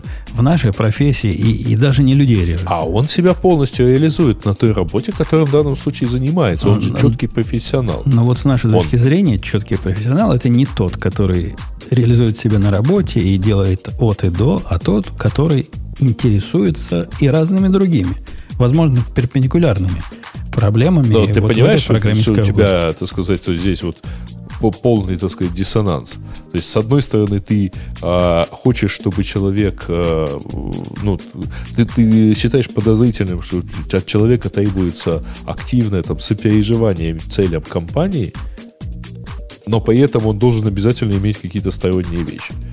То есть, по идее, ты хочешь нанять, э, ты предпочтешь нанять человека, которому пофиг, что делает компания, но зато у него масса своих сайт-проектов, которыми он спокойно Э, этот, ну, как, как, как, как это вообще-то? Ну, вообще-то это передергивание. Я не говорил, что пофиг. Я на примере китайца пояснял, что такое не пофиг. Человеку не пофиг, что делает компания, потому что если это компания, которой ему пофиг, то компания закончится. Или станет нет, бедной? Нет, нет, ты ему а, объяснял, что вот есть определенные критерии участия его в работе компании, причем не в духе, ты должен быть активным на митингах, там, ты должен предлагать свои новые решения и так далее, да, ну, то есть, как бы ты не, не, не на soft skills его упирал, а тупо вот, чувак, ты должен не пропадать и коммитить, как, там, делать код к сроку и коммитить, когда надо. Иначе Но... кушать будет нечего, да. Ну Это да, иначе мы тебя мотивация. уволим или мы все уволимся. Ну, то есть, э, вот, вот это мотивация. То есть, а при этом ты его не наймешь, если у него не будет своего сайт-проекта на гитхабе, или ты его уволишь, если он удалит все сайт-проекты на гитхабе. Да нет, это твои Мне кажется, это, это, Бутун, это как в пирамиде Маслоу, знаешь, что когда у тебя есть базовые потребности, это, ну, понятное дело, приносить прибыль компании, да, и зарабатывать деньги, получать зарплату, и это, ну, естественно, это лежит в основе. Но чем выше ты поднимаешься, то есть представь, что у тебя есть там несколько компаний, да, например, ты выбираешь, ну, не ты, а какой-то человек выбирает, бывает. И одна, например, я не знаю, делает там что-то не, не, не то, что не со, в моей системе координат, в моей системе этики, например, считается неэтичным. Ну, я не знаю, там массово истребляет животных или там растения, ну еще что-нибудь, ну что-то такое, да, неважно что, то, что со мной не совпадает. А другая компания, там, окей, пусть она, может быть, платит на 5% меньше, но зато она делает то, что в моей системе координат, опять же, в моей, по моей этике, это я считаю автоматичным, правильным и хорошим. То есть миссия этой компании, даже если она не написана большими буквами на белой стене, что мы там спасаем планету. Нет, просто то, Леха, что эти я, люди я, делают совместно, я мне нравится больше, я к ним пойду. Это я есть миссия. одновременно в свое время работал в компаниях, ну, почти одновременно, в очень короткий период. Э, одна компания занималась тем, что делала системы автоматизации заправок в Турции. Такая у них миссия была. Чтобы в Турции меньше воровали, у них там, знаете, с заправками тогда была большая проблема. Сильно воровали при помощи э, бесконтактных систем платежей. Так, кто говорит бензин, а то дети, да? Да. Вторая компания, с которой я в это время содействовал, я тогда был молодой, активный и во многих местах одновременно копал, занималась тем, что а, считала фрукты. То есть у них был прибор, который считал, отбрасывал там спелые яблоки от неспелых яблок, и надо было к нему программное обеспечение писать. Третья компания занималась Э, была под, э, под э, этим самым, под подрядчиком, наверное, Министерство обороны, фиг его знает. Но занималась тем, что ракеты правильно наводила куда надо. И вот эти все три вещи в моем мозгу абсолютно никак с точки зрения морали ни, никому ничему не мешали. Я практически с одинаковым удовольствием занимался Слушай, всеми этими тремя Ну, в твоем, да. Ну, например, я вот для меня там работать, там, не знаю, на оборонку или на то, что там, то, что ракеты наводят, я бы, например, не стал. Ну, лично я, а ты бы стал. То есть, опять же, это не то, что плохо и хорошо, мы же Сейчас не говорим. Сейчас что... и запинаем Лешу, я чувствую. Не, я к тому, что не то, что это же обязательно плохо и хорошо. Просто ты вот, он про это в статье-то и говорится, да, что нанимай людей, которые в этом совпадают с тобой. Нет, которые, есть, может... Слушайте, в действительности я это понял бы, вот если это, вам не все равно, то я бы понял это даже иначе. А, потому что а реально, э, значит, вы особенно в небольшой кома- э, команде, когда у тебя недостроены процессы, когда у тебя все связи, условно говоря, живые и только что построены или не построены еще вообще, а, неравнодушность человека, она помогает компенсировать какую-то непостроенность процессов. Ну, например, ты а, у тебя не описано четко там принципы, что вот ты должен делать от сих до сих, и все, что за, за этими пределами, ты там можешь не обращать внимания. А э, у тебя это не написано, поэтому если ты видишь, что у тебя там в продукте что-то неправильно работает, ты так сказать, возбуждаешься и начинаешь кому-то говорить про это. Там, ты начинаешь обращать что-то Грей, сразу возникает вот эта фраза в голове, что хуже дурака только дурак с инициативой. То есть, когда, когда а. у меня китаец и по инициативе починить что-то в другом месте ломает нет, нет, половину нет, не мира, э, я китайца ругаю и правильно не, не, делаю. Из, извини, но если, условно говоря, тебе, к тебе китаец придет и скажет, ты знаешь, Умпутун, кажется, мы вот неправильно тут бэкапы раскладываем. Ну, давай так. А, значит, в Яндексе там, в 2005-2010 годах, когда компания была еще не очень большая, а, вот как раз там, начи... там было 300 человек, потом там стало, соответственно, там доросло до 1000. А в принципе было довольно в норме. Значит, когда какой-то внутренний, ну, какой-то проект, который еще вообще внутри, или уже даже, может быть, вышел на публику, но там, если ты хочешь что-то сказать, там, объяснить команде, что вот как-то оно не так работает, или вот, а вот кажется, что это надо стоит здесь, сделать вот так вот. Это было, в принципе, нормально. Ты мог написать и сказать, ребята, знаете, по-моему, вот, вот можно сделать вот так.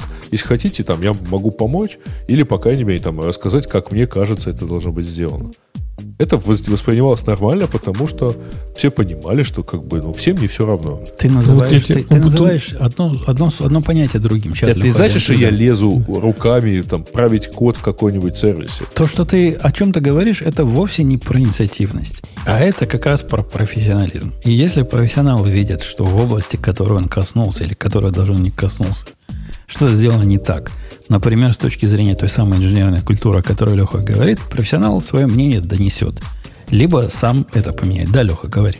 Вот я хотел привести другой пример. То есть у меня был в, в жизни тоже пример, когда вот, не знаю, это инициативность или вот какой-то, э, там, не знаю, я не, опять же не отнесу это к миссии или еще к чему-то, но вот был пример, когда человек сделал чуть больше, чем нужно, да, то есть там тоже в рамках какого-то подготовки к огромному релизу, там, знаю, миллион писем, просто миллион писем в день, это куча обсуждений каких-то всего, и пришло одно письмо, которое вот я до сих пор помню, меня очень впечатлило, там, от одной из команд, от одного конкретного человека, написала, ребят, не игнорируйте распакуйте, пожалуйста, это письмо. Я знаю, что вы получаете их несколько там сотен в день. Это действительно важно.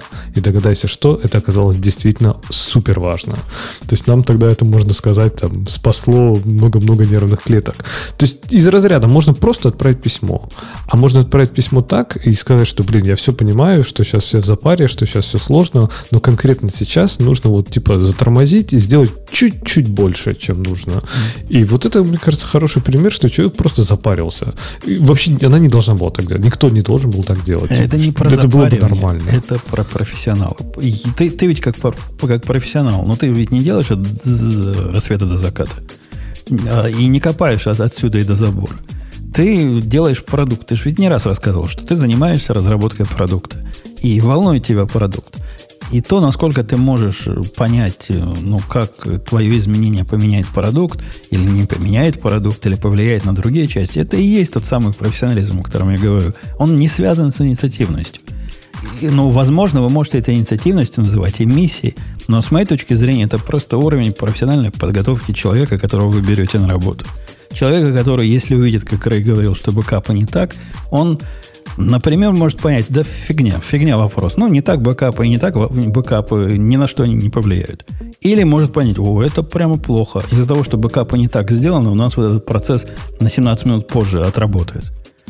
Это ну, не слушай, про, про, иници... нет, не про еще он может подумать, э, кажется, бэкапы неправильно сделаны, но с другой стороны, ну если я сейчас потрачу неделю своей жизни на доказывание, что их можно сделать лучше, мне же это не оплатят. Я же так и буду получать вот эту свою ставку. Ну так и пускай у бэкапов своя тетушка есть, пускай... А в программировании так, Грей, не бывает. В программировании ты не работаешь сдельно или наоборот работаешь сдельно. Ну, в общем, ты, ты получаешь достаточную зарплату для того, чтобы э, заботиться обо всем, и предполагается, что ты заботишься обо всем. Нет, нет, нет. Конечно. От того, что ты начнешь заботиться о большем, никто тебе никакой лишней зарплаты прямо в виде прямой реакции. Ну, будет ревью какой-то, скажут, ты, ты красавец, ты делал все, что мы ожидали, вот тебе больше денег, чтобы тебе жилось полегче.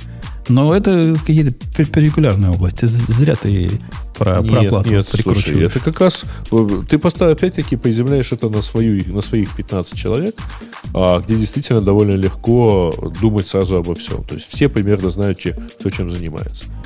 Да, Если любой, я, компании... работал, я работал в корпорации, где было несколько десятков тысяч программистов. Это абсолютно не меняет. И ты думал, про, ты, ты, если что, мог каждому из этих десятков тысяч пойти там и сказать, и сказать, ты знаешь, кажется, здесь что-то не так. Нет, нет, я вовсе не о том говорю. В голове у тебя не было этого, да? Я вовсе не о том говорю, я говорю о том, что на уровне даже э, многодесятка тысячной компании э, такой микрокосм своего подразделения, своего отделения, своего взвода, он существует. И взвод, ну, как в израильской армии, даешь взводу задание, и все, он может действовать отдельно от э, основных частей.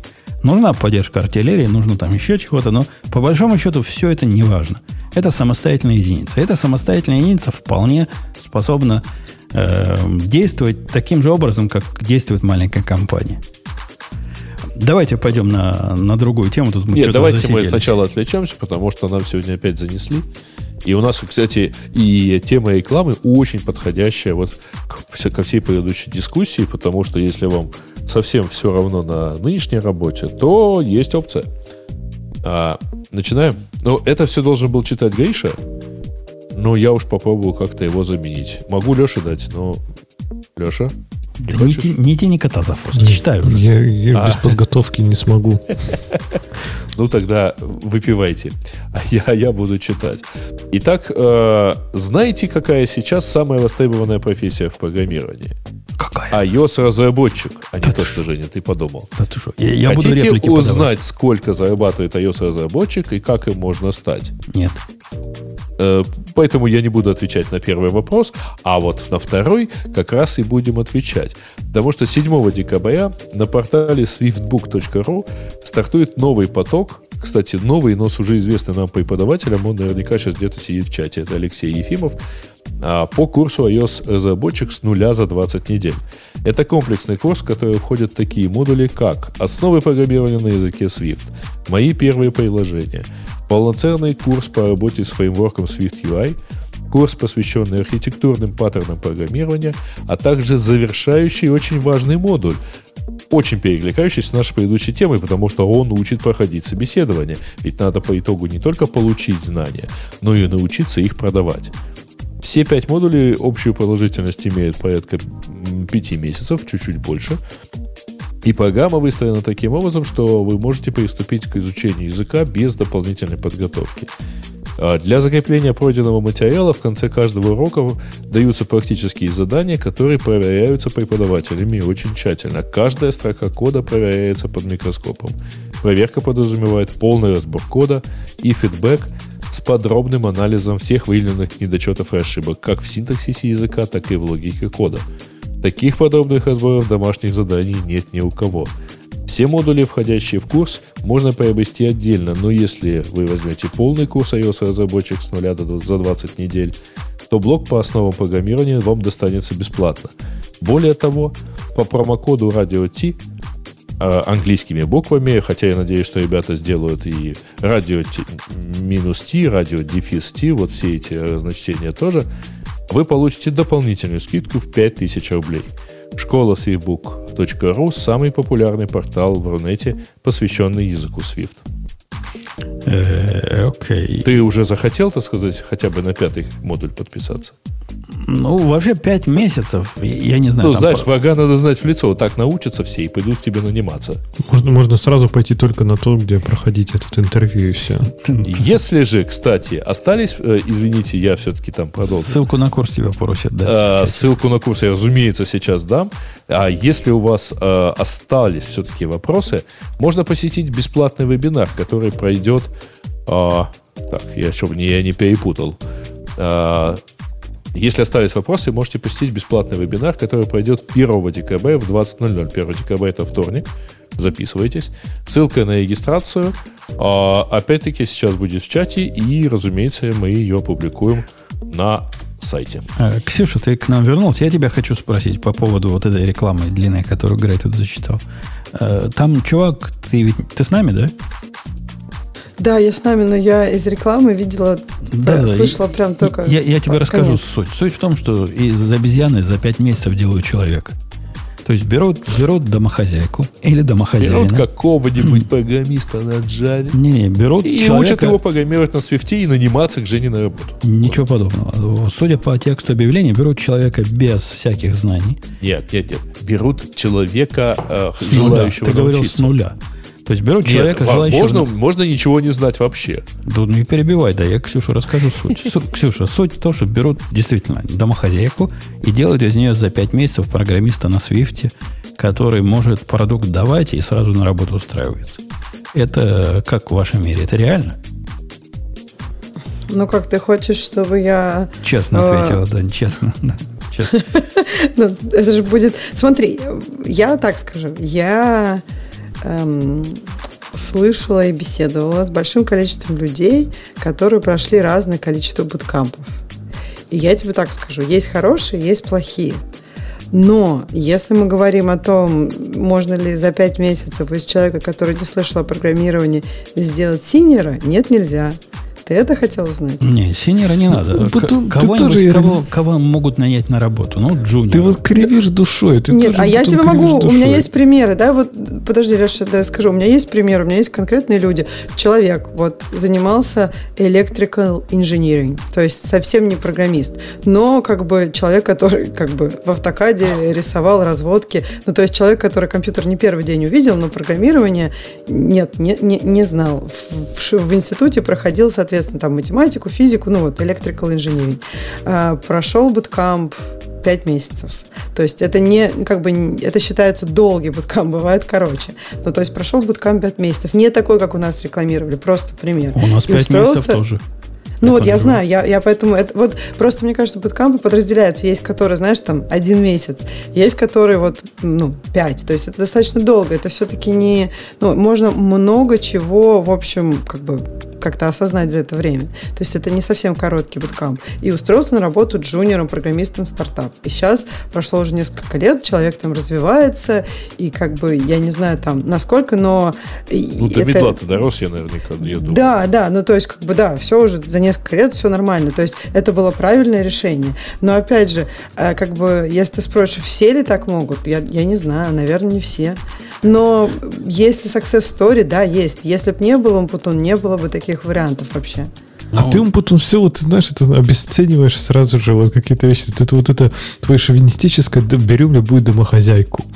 Ну, то есть, во-первых, есть домохозяйки, домох... которые могут быть, у которых нормально алгоритмическое, люди, которые прекрасно понимают, что такое программирование. Они просто вот, ну да, они не писали никогда код, ну, не умеют, но они прекрасно при этом логически мыслят, умеют, там, не знаю, понимают, что как работает, и могут научиться программировать. То есть, в зависимости действительно, или вот как Ксюша сказала, что человек просто а моя из другой история. отрасли приходит. Можно расскажу? Моя история была про девочку. Я просто не стала вам сразу говорить, потому что я не знаю, может, вам что-то не понравилось бы. Ну да, история была про девочку. Девочка девочка была electrical инженер.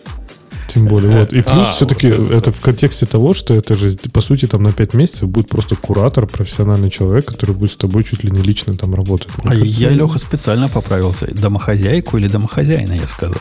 Так что не, а это, не важно, девочка, не девочка. А это у меня, у меня уже, твой, видишь, сексистский фильтр на тебя настроен, он просто все это вырезает сразу. Я тебя слушаю только едкие замечания вот эти в процессе. А, а, то есть э, Ксюша косвенно подтверждает, что в ее области можно э, реалистические обещания дает наш рекомендатель. Ну, а хорошо, ты прям думаешь, что а Подожди, опять же. Джависта никак Нет, не у, у меня была вот моя история вообще не из этой области. Моя история была, человек стал веб-программистом. То есть, мне кажется, тут зависит ну, от это, очень это разных... близко. Ну, Swift, веб, там, ну, а, ну, что, одно и то же. Все. Так, Нет, а ты думаешь, он потом джависта нельзя подготовить за 5 месяцев? Не, не, джависта можно, а вот... Джависта за, за день можно, наверное. А вот бэкэнд разработчика я прямо сомневаюсь.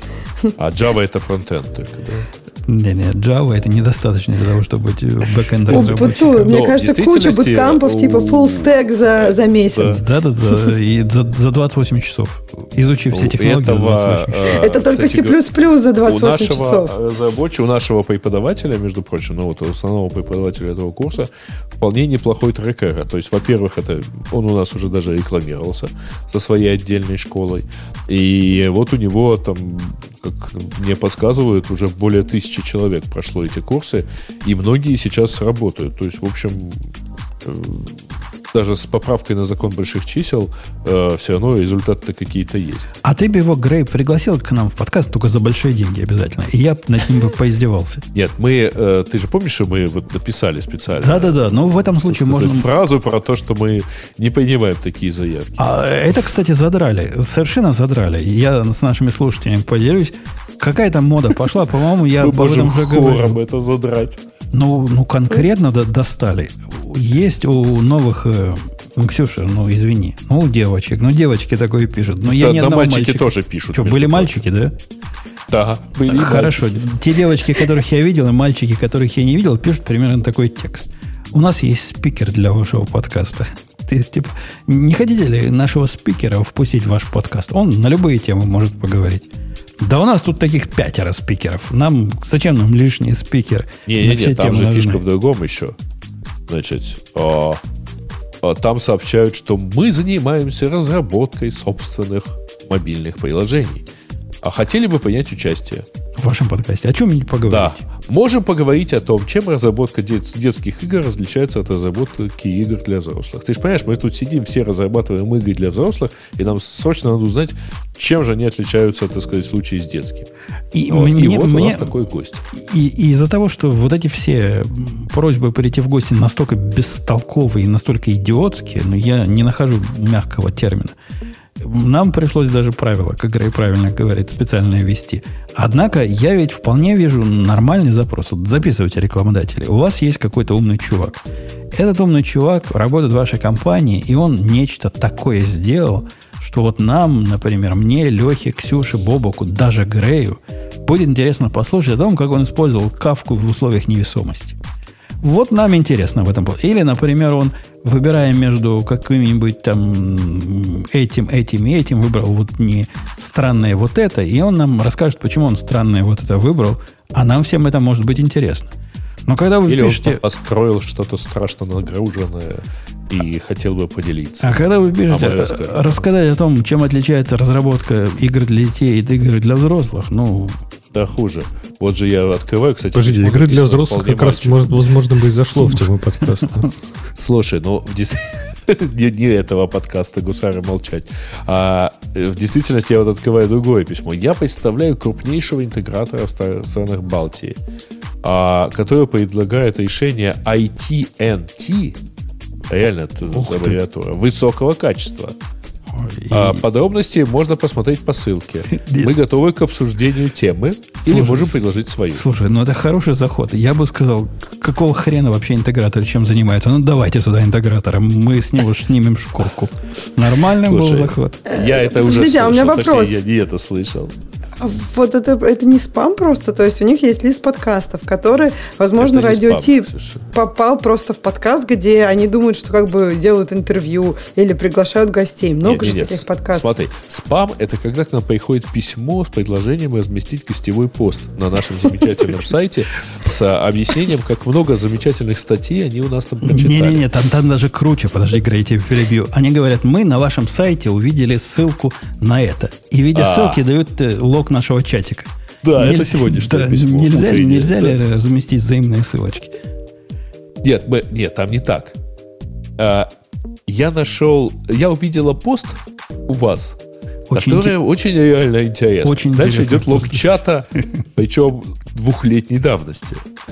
А, я вижу, что там стоит ссылка на Википедию. А не могли бы вы э, поставить вот более свежую ссылку на наших, э, ну вот на наш замечательный сайт, который чего-то чего-то про это. Будем, было бы очень здорово. Мы тебе, Леха, а... тоже добавим в список, чтобы тебе такие приходили. Только нафиг оно тебе надо. Не, ну, ну там прикольно. Но Короче. Не, вообще, мне кажется, Ксюша права, да, что сейчас же формат, не забывайте, супер популярный формат подкастов, это когда просто типа, типа интервью, то есть кто-то приходит и там его типа с ним общаются. Слушай, ну, знаешь, реально один раз к нам пришло действительно вот интересные, так сказать, э, интересные люди, и то они пришли покупать рекламу, а мы их отправили, а, мы вместо этого заставили их рассказать все бесплатно. А, это было вот э, ребята из Эби, когда они анонсировали свою совсем недавно свою э, облачную нет, это была не облачная. Когда они выложили в open source одну из своих библиотек. Продолжая вот. тему на жути нашей жизни. Не-не-не, я просто сейчас хочу... Подожди, Жень. А, я хочу просто четко сказать. Товарищи и все, кто хочет предложить нам. Значит, письма от пиар-агентств точно отправляются в мусор. А, на этом месте. Вот с предложением у нас есть замечательный спикер.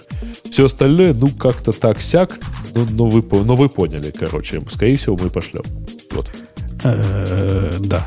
Хотя интересных гостей мы, мы всегда приветствуем, но в последнее время как-то не особо идут. Тут ко мне один ну, почти пришел. Может, к следующему подкасту сговоримся, как раз гиковский будет. Он нам собирался рассказать, по-моему, э, как я неправильно понимаю, ну, вот эту вашу фейсбучную технологию, Ксюша. Граф, GraphQL. GraphQL, да. Э, у, на, у нас страшная тема, страшная тема есть о том, что в нашем интернете вещей мир стал настолько хрупким, что прямо ой, и ваши пылесосы отказываются пылесосить, а ваши звонки дверные перестают звонить. Ксюша, расскажи, что случилось? Почему звонят? Звонит, больше не звонят. Ну, Amazon лежал. Я так понимаю, больше всего это коснулось Австралии. Вот они проснулись, у них пылесосы не пылесосят, звонки не звонят, а Christmas Lighting, э, подсветка дома на Рождество не включается. Э, кошмар, ужасы, караул. Э, да, и я так понимаю, что одна из проблем была то, что Amazon Dashboard, Amazon мониторинг не сразу стал показывать проблемы. То есть он показывал все хорошо, хорошо, хорошо, до того, как уже все было плохо, и потом они вроде как починили. Я так понимаю, что больше всего как раз лежал, э, они как раз сами написали, что Internet of Things, да? То есть вот это не, ну, часть. Там, на самом деле нет. Лежал, точки... например, сервис подкаста Франко. Э, с точки зрения того, что лежало, э, во-первых, к Австралии оно, по-моему, не относилось никак, ну просто нам Австралия попалась в виде статьи. Слушай, а не было такого, что оно легло, когда... Оно лежало у нас тут день был разве? У, у нас был как раз черный Friday, или, или он собирал собирался быть нет, этот Friday? Мне кажется, у нас была как раз Friday, ночь. Не Friday. Это, была, это, во-первых, среда была, и, по-моему, у нас была ночь. В Австралии был, был день, и поэтому Австралию это коснулось как бы ярче. Ну, просто... Ну, Friday у них раньше начался просто распродажа. Какой это было... А, нет, ну, в смысле, Слушай, распродажи были. Это но это вообще была пятница. Четверга э, среда, уже у вас починилось. Да, Короче, вот, лежа, я говорю. лежало долго, лежал ИСТ-1. Много ИСТ-1 сервисов. Это самый главный регион, и я не знаю, чего Австралия на нем сидит. Возможно, Австралия пострадала от продуктов американских, которые в ВИСТ-1 стучатся, вместо того, чтобы какие-то ближайшие ну, да. там азиатские стучатся, которые у них там наверняка есть. Не знаю, если в Австралии, может и в Австралии есть какой-то регион. Но много чего там не работало. Там и, и у CloudWatch куча всего не работало, и ну, много, много, много разных сервисов полегло. Суть не в том, что полегло. Суть в том, как вам вот эта идея что мы живем в настолько законекченном мире. Например, меня дико бесит, что после того, как у меня падает интернет, мой пульт управления телевизором перестает работать адекватно. Это Слушай, а у меня дикость. знаешь какой вопрос? Вот э, подожди, да, я вот пульт твой положил на стек. У меня вопрос про вот то, что было. Типа не работала румба, не работал звонок, э, и как бы меня вот это удивляет. Как так? Ну, ну неужели у Румбы нет э, какого-то дефолтного режима работы? Или, когда они говорят «не работала Румба», они имеют в виду, что на самом деле они из приложения не могли запустить. То есть, а физически, ну, если всего, они да. на кнопку на нем тапнули ножкой, то он бы заработал наверняка, правильно? Ну, то есть, это я... не пылесос не работает. Ты совершенно напрасно мой пульт положила. Потому что мой пульт как раз прекрасный пример этой самой Румбы. На пульте нажимаешь кнопку, пульт локальный, по угу. инфрареду связывается с коробочкой. Казалось угу. бы, Какая ему разница, лежит в этот момент интернет или не лежит? А нифига подобного. Судя по всему, на нажатие каждой кнопочки на какие-то пинги на материнскую базу посылает, чего-то проверяет. Он работает, но очень медленно. Видно, что там тайм-аут у него внутри уже упали, и после этого он переключит канал. Я уверен, и с Румбой то же самое было. Слушай, так ну вот, это, а думаете... это все-таки проблема дизайна, потому что с точки зрения вот звонка я как раз понимаю, у меня стоит звонок Инга, и если и по идее а, он мне сообщает о звонке а, как ну через клауд, потому что а как еще? Так сказать, он э, отправляет мне, э, он отправляет сигнал на сервер, а сервер отправляет мне пуш про то, что есть звонок. Или не мне, а... Да есть, а, есть много, много Подожди, а звук, звука, звука нету этого звонка? Или нет а, какого-то способа есть, локально? Если... Нету. Есть колонка амазоновская, которая у меня стоит тоже вот примерно там в месте, где все примерно находятся. А, и она в этот момент говорит, что там тыдым, кто-то у вас э, стучится в дверь. Коллеги-программисты, вам не кажется, что это какой-то крайний случай как раз двух антипаттернов?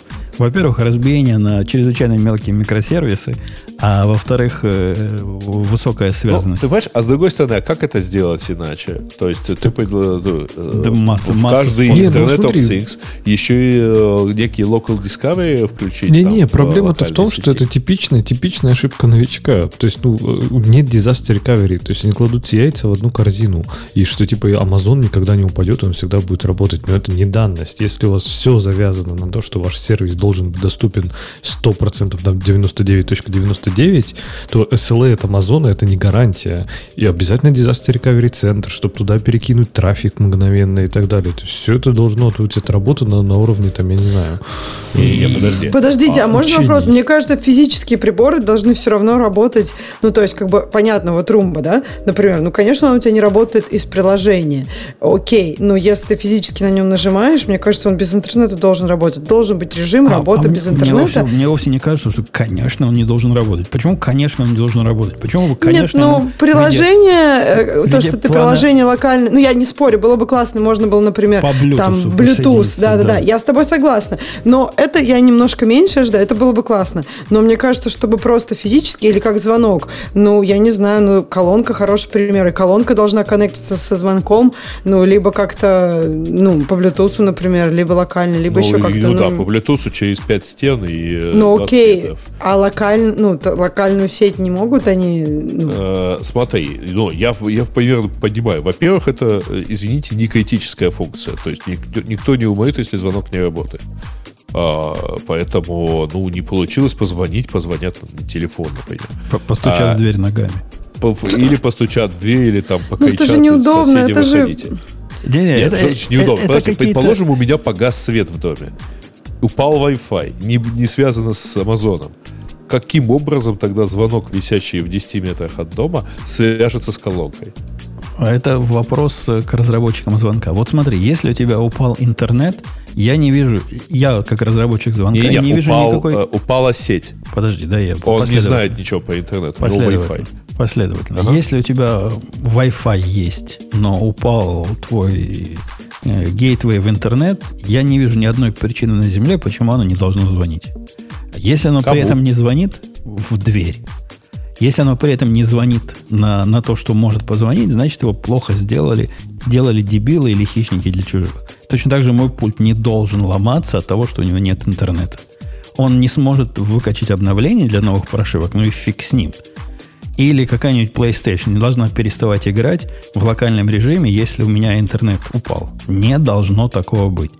Мы а... разучились писать программы так, чтобы они работали в условиях э, не, не постоянной коннективити. И это обидно, и это досадно, и это как раз Но, тот смотри, самый если у тебя завязаны критические функции на интернет, Какая критическая, у звонка критическая функция «позвоните». А звонком. звонок на самом деле ни в куда не звонит. У него нет штатного устройства. Вот поэтому его коллеги и делали. Если у него нет штатного устройства, куда ему звонить в случае, э, если а до Лехи он не может достучаться, ну, значит, делали его Окей. дебилы, и те, кто покупает, тоже дебилы. Прекрасное пойме. Хорошо. Отбросим звонок и посмотрим на, э, например, камеру с детекцией движения. Да, и... Че? Ну, Че с камерой? И... Что с а, она не работает, потому что а, Amazon лежит, например. Ну, ну значит, она, значит, ты выбрал... Внутри себя локально работает, но у тебя же, у тебя же главная функция этой камеры подключиться к ней удаленно, посмотреть, если вдруг кто-то в доме не тот прошелся. Ну, вовсе нет. Это не главная функция. Главная функция камеры записывать то, что происходит. Она Мгновенно... это пишет в облако. Например. Это в твоем, и в любом... это в твоем случае она пишет в облако. Она вовсе не обязана писать это в облако. Она вовсе не обязана писать это только в облако.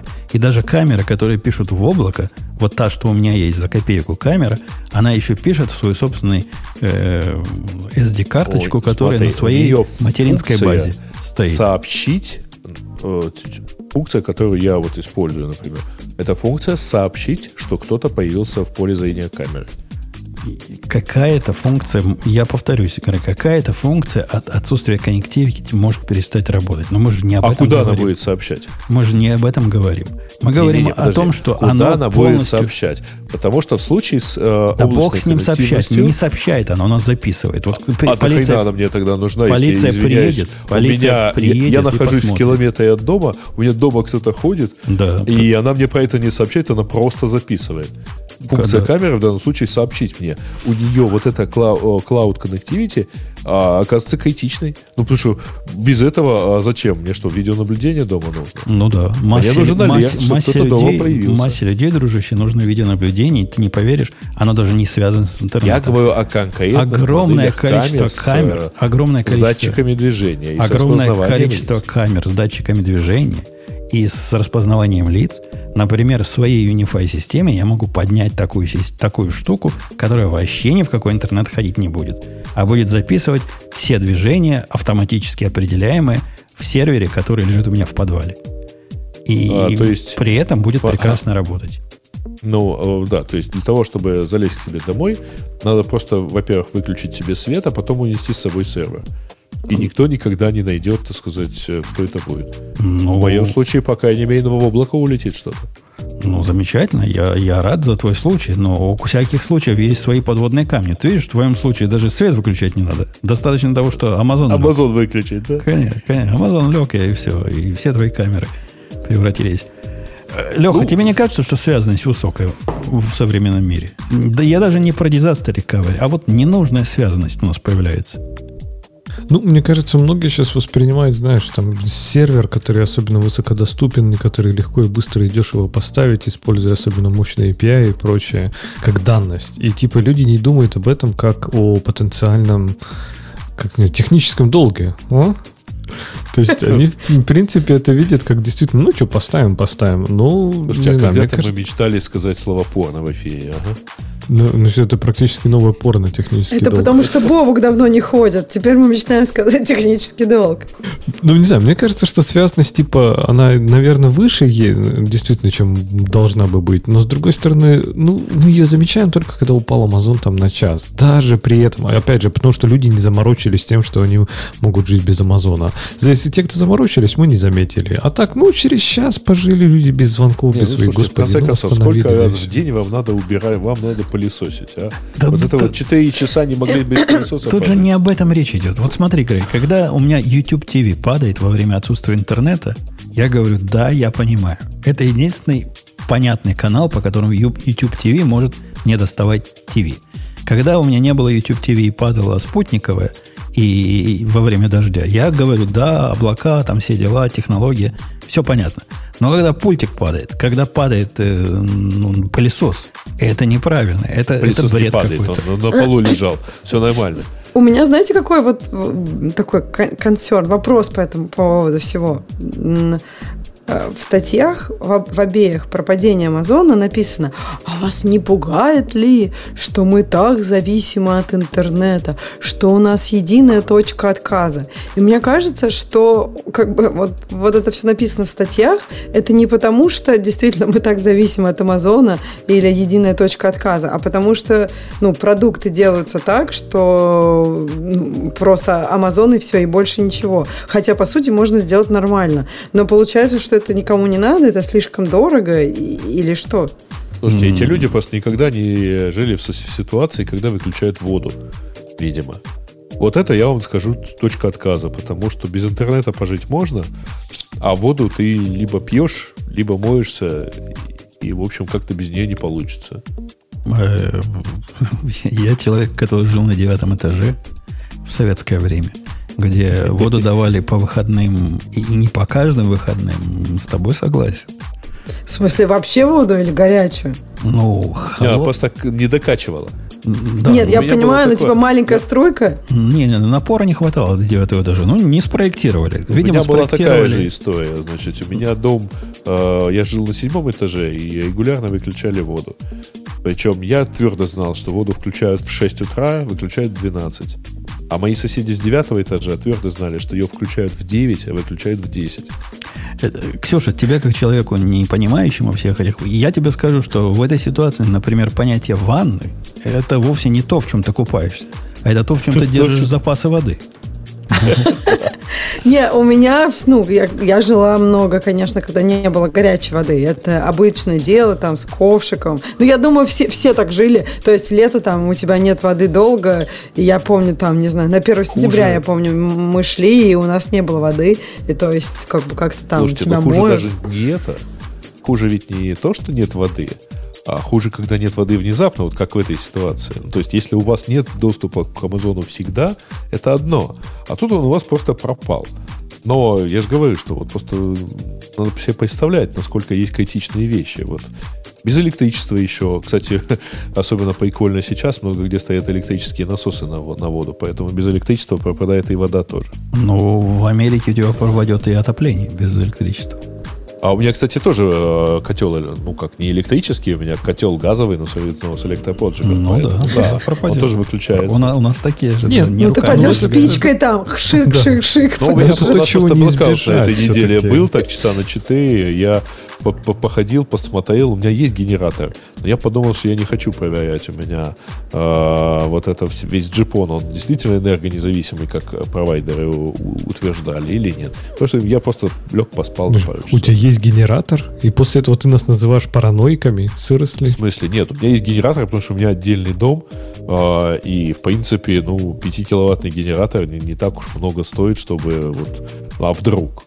Знаешь, Мне кажется, пока ты лучше всех Последний раз вдруг было 4 года, 5 лет назад, поэтому я вот не стал водиться, возиться, как его включить. А я, я, я собираюсь купить генератор, причем который сам будет включаться, такой продвинутый, но пока, пока не, не дошел еще в своей Ты знаешь, ты, Жень, ты лучше на критическую систему поставь систему батареек. Так у меня Или уже, вот это вот то, что Тесла обещала. У меня уже батарейки ну везде хватит. стоят. Не-не, хотелось бы, чтобы э, и поджог работал. А ему, наверное... А поджог через а... UPS можно сделать, интересно? Да, кстати, я в любом случае рекомендую через UPS О, включить. Интересная идея, надо UPS туда поставить. Женя, а у вас часто электричество отключают? У нас потому что тут как бы частенько могут отключить электричество. Не, у нас ну... вообще сейчас есть такой сезон отключения электричества. Они прям так торжественно говорят, что сейчас сезон отключения электричества, поэтому будьте готовы. Ну, Но это вот когда мы, такой fire season. Мы живем в коридоре а, торнадо, Ксюша. У нас, если торнадо пройдет по, по, по деревне, то черт его знает, насколько электричества пропадет. Ну, вот у нас, да, у нас пожары, поэтому, да, у нас такая же история. То есть, где-то, если что-то горит, то тоже может все отключиться. В общем, мы недовольны. Недовольны связанностью. Грег, конечно, считает, что это нормально. Нормально так прогресс пошел. Да зажрались просто все. Пылесос у них, понимаете ли, не завелся.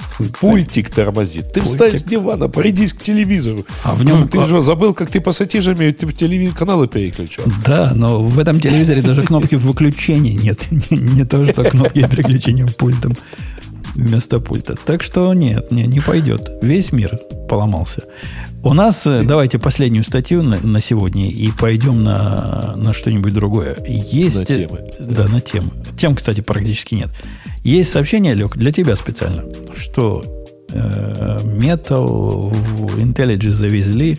Из него я узнал страшное, что оказывается э, наша любимая это идея чуть ли не одна из двух программ, которые существуют в мире, использующая Swift UI, который рисует поверх OpenGL.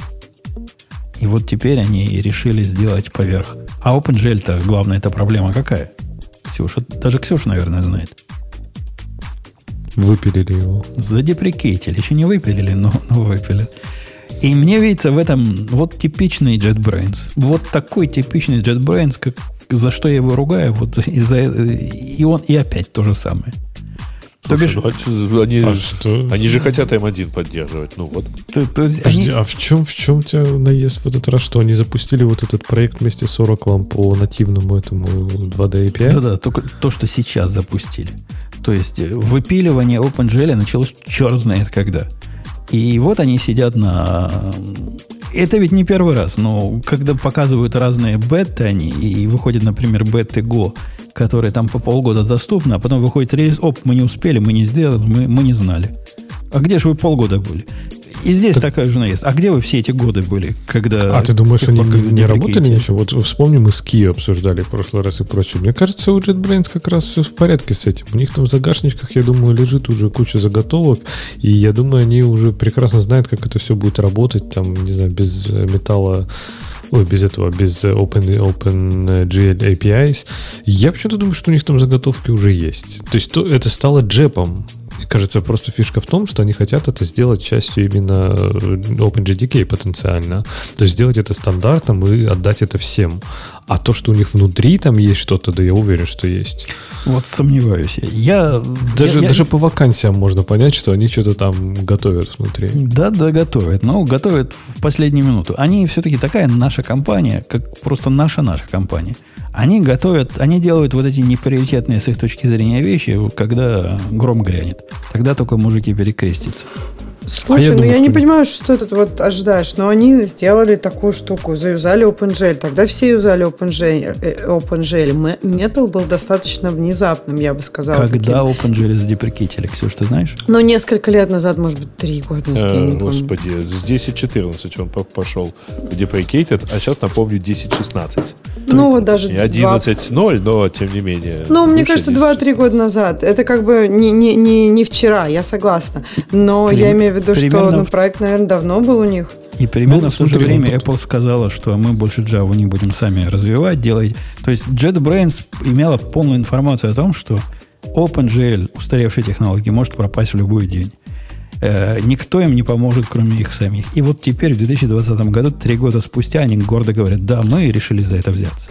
Ну, смотри, я готов поспорить с тобой, что даже с выходом следующей версии macOS, там, когда задеприкейтит OpenGL, IntelliJ не перестанет работать. Я сто процентов уверен, что у них есть план Б, либо это уже какие-то заготовки на базе того, что внутри ски, либо, может быть, вот этот Project Lanai дойдет поверх там металла. То есть поверить в то, что их основной продукт поставлен на такой риск, и типа все, вот как ты говоришь, просто сидели на попе ровно, пока там не оказалось, что сейчас выпили там OpenGL, я ну просто не могу поверить. А я из опыта тебе говорю, такое бывает многократно. Все мои тикеты по, за последний Даже... год они все были про это. Про то, что вот они перешли. Простой пример, Леха, тебе дам. Ну Был... давай на коньяк. Давай на коньяк поспорим, что выйдет следующая версия macOS и IntelliJ в тот же день, в день выхода будет на ней работать. Выходит следующая мажорная версия Go, опять же, через полгода после того, как беты все потестировали. И в этой версии оказывается, оказывается, что GoLand неправильно определяет ошибки, потому что изменился формат вывода с самой первой беты изменился. Формат вывода одной из утилиток, которые Нет, его в JS у тебя, рисует. У тебя травма просто персональная. Но это же для хипстеров Go. Ну, уже там что у них там какие-нибудь три человека пишут, включая тебя на нем. А тут же там Java. Дя, дя, дядька, я, я, я про Java. Подожди, мне про... еще кажется, вот я тут согласна с, Лё, с Лешей, только не, не то, что для хипстеров, мне кажется, это совершенно разные истории. Когда не работает какая-то конкретная функциональность, и когда, ну, такая не, большая. Не работает мажорная функциональность. То есть да. ты, ты запускаешь тесты в, в этой штуке, она на тесты, которые упали, говорит, что не упали, а которые не упали, говорит, что упали. Если вам это не мажорная функциональность, то я не знаю, какая из них мажорная. Слушай, ну сигнал-то есть, ты просто инвертишь сигналы, все нормально. Да, ну, ну, не то, что плагин, плагин написать несложно, там, просто чтобы он красные тесты зелеными делал. Э, если бы оно было регулярно, все, я бы с вами согласился. Но нет, некоторые проходят, но надо глядеть в логи глазами и понять, о, на самом деле оно упало. О, на самом деле нет, тест упал, хотя все зелененькое. Эм, так что я, я тут не такой большой фанат JetBrains, как, как Леха. Я, я думаю, они сидят на попе. Сидят на попе до последнего. Возможно, с точки зрения бизнеса Грей подтвердит это хорошее дело. Ну, что-то трогать, то, что пока как-то работает. Что, мне жаль подтвердить, что ли? Да, вот он подтверждает. Видите, он, он за. А я против. Ну что, давайте, Баба Яга против, пойдем на тему слушателей, если мы что-нибудь там найдем. Я их выбрал. А тем там, прямо скажем... Не богато, кстати, да. Вы как-то это, товарищи пользователи, слушатели, вы предлагайте, предлагайте в следующий раз. А сейчас уже, конечно, не успели. А, проблемы Амазона. Окей. Кстати, я так понимаю, что А, Amazon запустил э, Sidewalk, mesh-девайс, mesh-сеть на девайсах типа Echo, чтобы увеличивать э, покрытие. Погодите, погодите. То есть, что это такое? Это означает, что ваши амазоновские девайсы смогут напрямую разговаривать с другими амазоновскими девайсами ваших соседей. Правильно? Об этом речь идет? А, на самом деле не, не, не обязательно а, соседей, но они, я так понимаю, умеют разговаривать между собой, таким образом увеличивая зону коннективности. Что это напоминает? Вот как вот этот Apple продукт, а, который никак не выйдет. Ну, кстати, не только Apple. А, я не хочу ни в кого показывать пальцами, но буквально месяца три назад а, Samsung с гордостью объявила о запуске своего протокола, который позволит даже без интернета оставаться в онлайне на смартфоном Samsung Galaxy. Ну а тут, в принципе, не только, потому что, значит, тут еще они рассказывают про Sidewalk Бейджи. Мне кажется, все, все, о чем речь идет, о том, что эти устройства тех, теперь технически могут быть не конечной точкой интернета, но еще и раутить их. И, то есть обладать еще Ты знаешь, функцией... скорее экстендить. Ну, раутить, экстендить, что-нибудь в, в эту сторону и таким образом будут друг с другом общаться.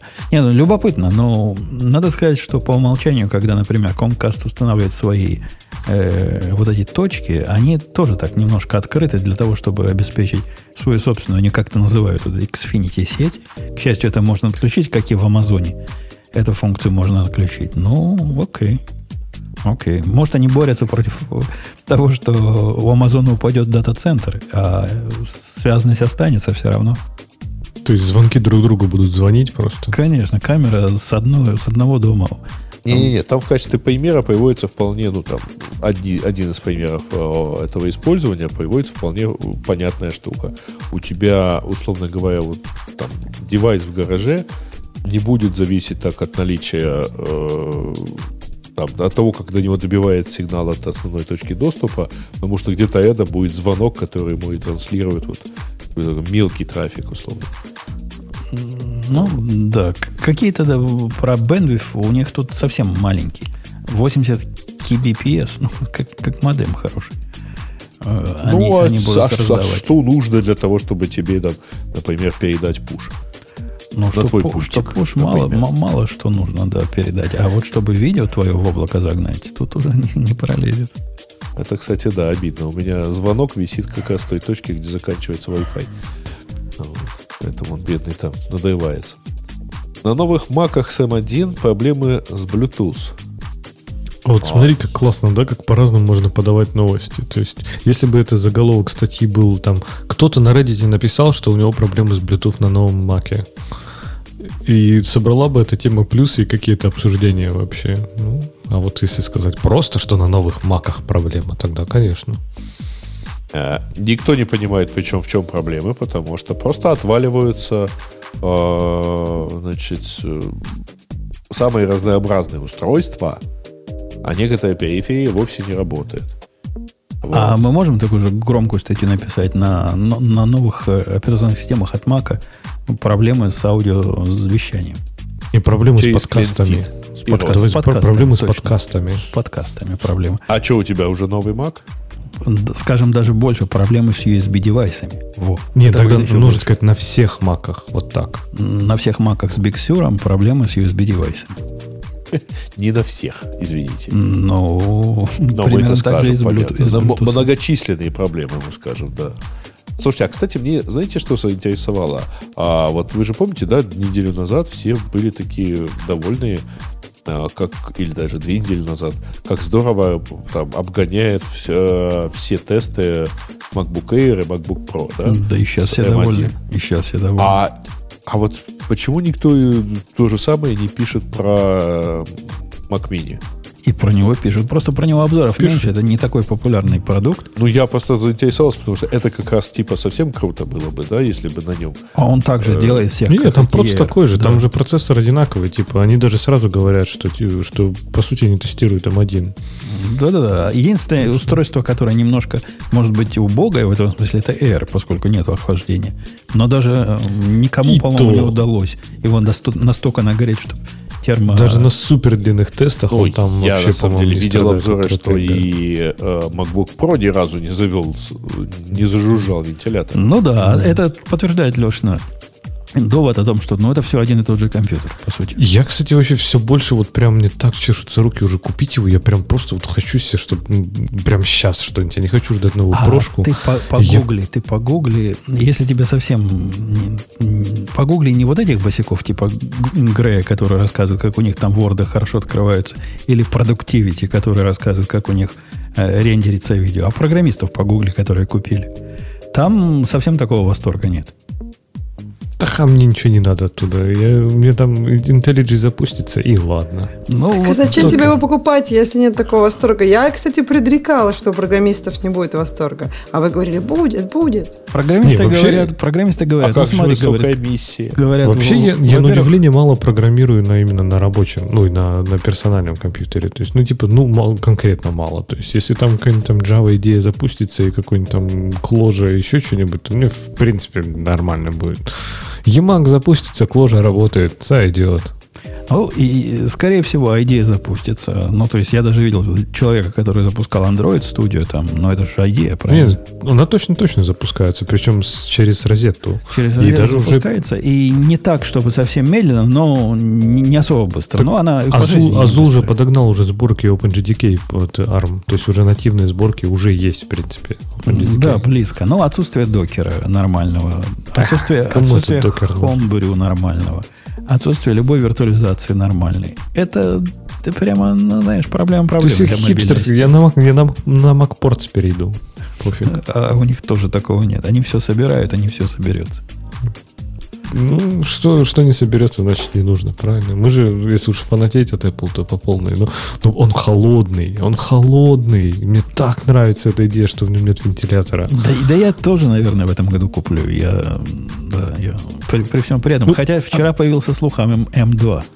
Вот настоящий MacBook Pro, говорят, выйдет, у которого, во-первых, будет 4 порта, и там два дисплея.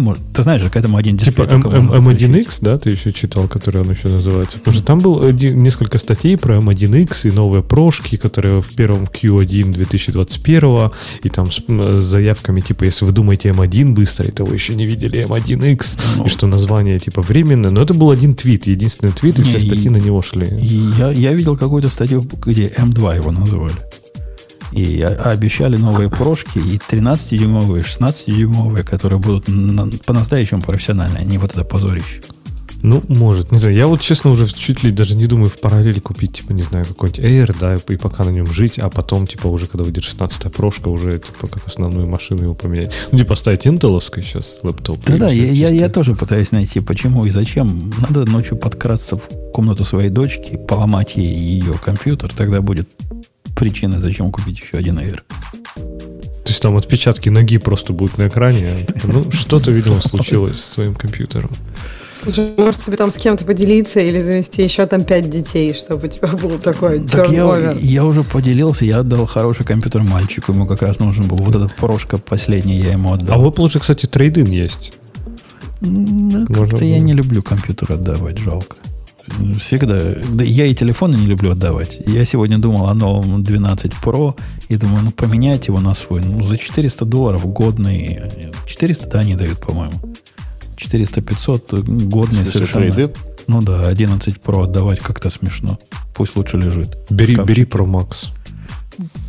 Я что-то... Я ведь сидел на больших, но мне как-то... Я как-то привык уже к маленьким. Слушай, этот не чувствуется большим, вообще прям офигенный. Вот прям то, что надо по размеру. Только единственное, что беспроводную зарядку в машине не влазит собака, а так, в принципе, и, и вообще никуда не влазит, но зато экран хороший, большой. Не-не, я, я после того, как купил очки, мне проблема маленьких букв перестала сильно волновать. Раньше, да. Серьезно? Буквы-то да. такие же, ты их Мне больше тоже просто. очки нужны. Конечно. Потому конечно, что я не очки. могу увидеть буквы. Ну, блин, конечно, я и вообще это еще не очень стар. Но просто вот эти все маленькие буквы, я их просто больше делаю. Но я вот думаю, что-то, Ну, наверное, да, с этим не так, дело, да? дело в очках. Купишь очки, увидишь, как ты обратно полюбишь маленькие телефоны. А ты прям И просто ходил к врачу, и они сказали, да, что, что пора. Да, я ходил к врачу два раза. Первый раз меня погнали, сказали, иди отсюда, что ты наше время занимаешь, хорошо видишь. Второй раз согласились, выдали очки, ну, минимальной конфигурации. Э, Небо и земля разница. С телефонами небо и земля. М. Ну, кроме того, они мне астигматизм еще починили очками, но это для чтения не важно. Для стрельбы важно. Так подожди, а, ты для этого и ходил, что ли? Но я ходил в основном, да, из-за того, что стрельба у меня страдала. Понятно. Значит, короче, да, ты их просто... пожалуйста, ка- что не перестал попадать? Не-не, точка у меня красная, не точка. Кстати, если у вас астигматизм, вы, например, если вы думаете, что когда вы едете ночью по улице и фары машин вы видите в виде звездочек, это нормально, это все так видят? Нет. Это не все так видят. Это значит, что у вас астигматизм. Подожди, в виде звездочек, а я, я не очень поняла. Ну вот если ты едешь, фонарь какой-то горит, например, ты смотришь Да, на фонарь, да. и он Ага. тебе виден как такая, ну, не как точка горящая вверху, а как такой, ну, я даже не знаю, как это объяснить. С лучами такая фиговина. Ну, звездами, звездами. да. Звездами. Это астигматизм, дорогая. Он у Да. многих есть, просто многие не знают, как бывает иначе. А иначе бывает. Да. Надо картинки посмотреть. Э, Как, как, как типа фонарь здорового человека А и ты, фонарь. ты его, ты его попробуй айфоном сфотографировать. Это хороший способ. Сфотографируй то, что тебе кажется нормальным айфоном, и посмотри на картинку. Вот так видят нормальные люди, как айфон твой фотографирует. Да, но подожди, она же и там и видит. Увидит. Нет, но там же не будет, то, то есть, как бы, это же вопрос свечения, да? Я так понимаю, на айфоне бы должно быть нормально. Ладно, я, я тоже думаю сходить к врачу, но я думаю, что вдруг они меня погонят, я просто время потеряю. А, ну, понятно. Ну, ты, в общем, их конвинт... А почему тебя первые, первые погнали? Потому что ты вторым сказал, что ты хочешь быстро-быстро стрелять? В смысле? Ну, Четко-четко. Не, первые сказали, первые, видимо, честные были и сказали, что ну, при, таким, при такой маленьком падении зрения мы очки не выписываем. А вторые говорят, ну, все за деньги заказчика, ради бога. Подожди, а сколько у тебя падение зрения-то? М, 1,25? Он там ну, д- д- две десятых, 0,20, по-моему, это называется. Или там, я А. не помню, что это такое. Ну вот у меня тоже, мне кажется, такие же примерно штуки, и поэтому я предполагаю, что мне не дадут. Ну, то есть, понятно, если я захочу очки э, ради того, чтобы оказаться умной, надо сходить к кому-нибудь, э, кто за деньги клиента любой ваш каприз, да, а не к нормальным. Конечно, конечно. Сходи к таким и увидишь, насколько станет лучше. Да я не Ну, знаю, очки при тоже неудобно. А тебе нормально? Не мешаются? Не, совсем не мешает. Ну, совсем. Я их не ношу все время. Ношу, когда в iPad смотрю и когда в пистолет И стреляю. стреляет. Да. Ну, то есть тебе смс приходит, и ты такой очки надеваешь, и потом смс-ку читаешь? Не, не, Неудобно э, же. Это, это можно прочитать. Мелкие вещи я могу прочитать. Ну, надо на какое-то расстояние его задвинуть там. Но Ты, говорит, читать, зрение хорошее, руки короткие. да. чита- читать, как Reddit сесть почитать, то тут уже, конечно, очки гораздо комфортнее будут. Да-да-да. Так, ну ладно, да, отвлечемся. Э, Нам зачем-то запихали тут...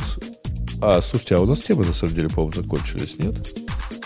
Ну, там Э, с плюсами уже, по-моему, нету С больше. плюсами закончились на самом деле темы, потому что дальше эта странная тема про какую-то э, восьмимесячную бе- беременную, значит, про, а, которая, которую обидели фактчекером. Э, IPO Во- Подожди, во-первых, это чтобы- не какая-то, это, это для вот этой нашей аудитории какая-то, а Ken- ты- даже ты знаешь Owen, да, Ксюш? э, Нет, я не знаю. Я уже Напа- вообще темная в этом напра- плане. Расскажи нам тут. Обучи нас. Есть такая девчонка, умненькая девчонка. Вот я как-то, когда думал, девчонок умненькими называть, это ведь сексизм, наверное, да? Хотя бы я, а, наверное, и а мальчика, парнишек. Жванецкого не цитировал. и ага. мальчика, наверное, умненьким бы назвал. Э, Умная девчонка, которая перешла из, из лагеря тьмы в лагерь света, и теперь ее все ее односельчане пинают ногами и в землю забивают. А можно поподробнее? Мы тут все-таки не, не, не в дозорах, дневной, ночной. Из какой тьмы, в какой свет? Она... То есть, мне, если мне непонятно, то я думаю, нашим слушателям тоже непонятно, потому что э, типа тьма это демократы, а свет это республиканцы. Она черная, она ага. молодая. И ага. в свое время, насколько я помню, сильно за Обаму топила. Ага. И ну. вот такая была либеральная-либеральная, а как-то с того момента, когда либерализм сдвинулся влево, она начала понимать, что это там не так. И пошла ага. в другую сторону. И насколько ага. она сильно топила за Обаму, теперь она сильно топит за консервативные ценности. И, это ты да. ее поэтому называешь умненькой. Не-не, она, как раз она, доказывает противоположное. Она умненькая в том смысле, у нее есть э, видео, видео подкаст, Э, в котором она приглашает гостей и очень вменяемо Слушай, с ними разговаривает. Как и... автор То есть она журналист? подкаста, я тебе могу сказать, что это ничего не гарантирует. Э, она, она, да, она журналист. Она исключительно этим занимается. То есть профессионально этим занимается. Этим, этим живет, судя по всему. Ну окей, журналист, активист, понятно, перешла. Но вообще с возрастом быть ближе к консервативным ценностям это нормально для психики, она, она для развития она человека. Подожди, извини, ей 31 год. Ну, она еще там маленькая. Да. А, она совсем... Просто ты сказал, что она за Обаму топила. То есть я и подумала, 8 лет назад она уже была журналистом и активистом. 4 ну, Обама вообще-то начал давно. Неважно. Ну, то есть, даже 12 лет. Я думаю, что она в самом начале за Обаму топила, когда он только приходил э, в, в президенты. Неважно. В общем, ей мало еще лет, и как бы это рановато. Ну, не знаю, гормоны так сработали. Слишком быстро состарились слобные доли. Она, в конце концов, восьмой месяц беременности. Ну, это как-то не связано с ее умом и сообразительностью. Ты, ты посмотри ее э, шоу. Они такие любопытные, даже если ты не разделяешь взглядов. Она приглашает людей с другой стороны. Подожди, у меня пока еще гарвардские лекции, и там прям очень, очень интересно. Я всем советую. А, я, давайте, я, мне кажется, в пришоу это сказала.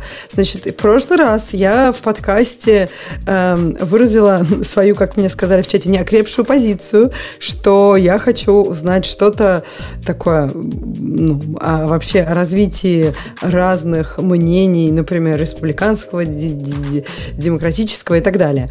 И мне посоветовали гарвардские лекции лекции про правосудие, justice. Э, в общем, они классные. Я советую. Я вообще, если честно, до сих пор офигеваю от того, что у всех нас в мире есть доступ, ну, не у всех, но во многих странах есть доступ прям к лучшему образованию.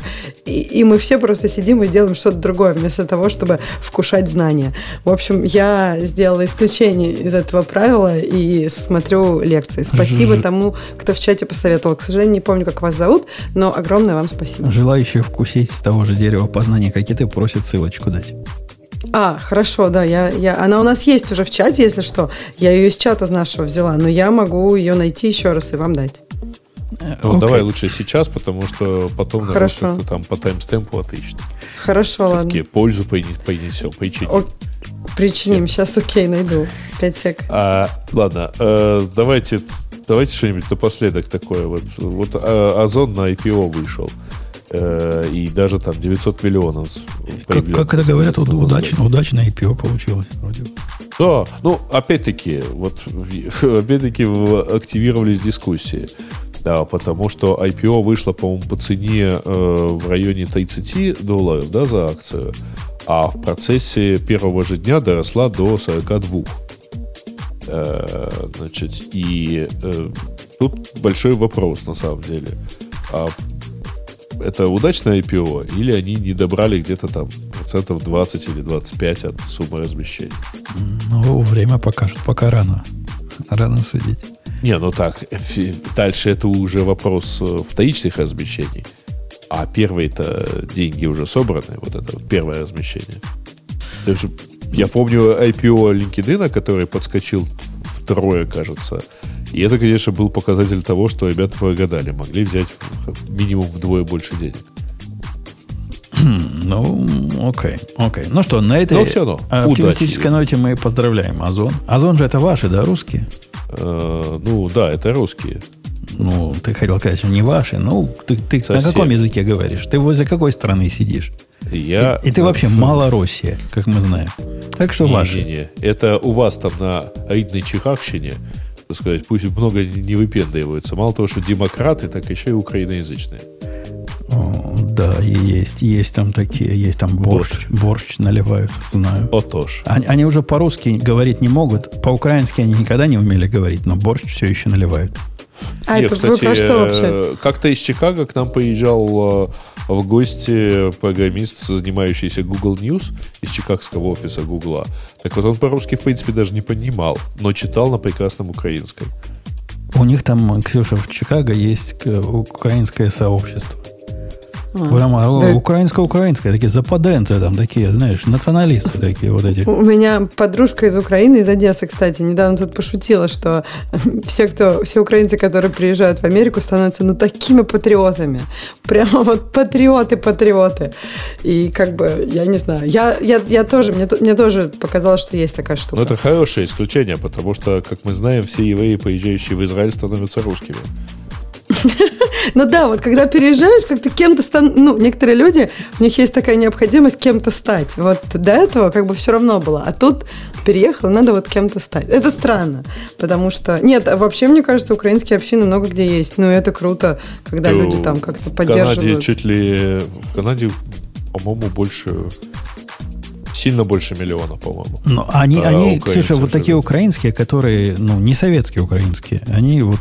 А, зависит на самом деле. Конечно, очень большая волна была э, еще в конце 19-го, ну, то есть тогда, когда все итальянцы, э, немцы и все прочие переезжали. Но и в 20 веке многие ехали. Ну, вот, вот советских украинцев я там не видел. Там все вот такие. Такие. Настоящий. А, ну в, именно в Чикаго. Чикаго, да.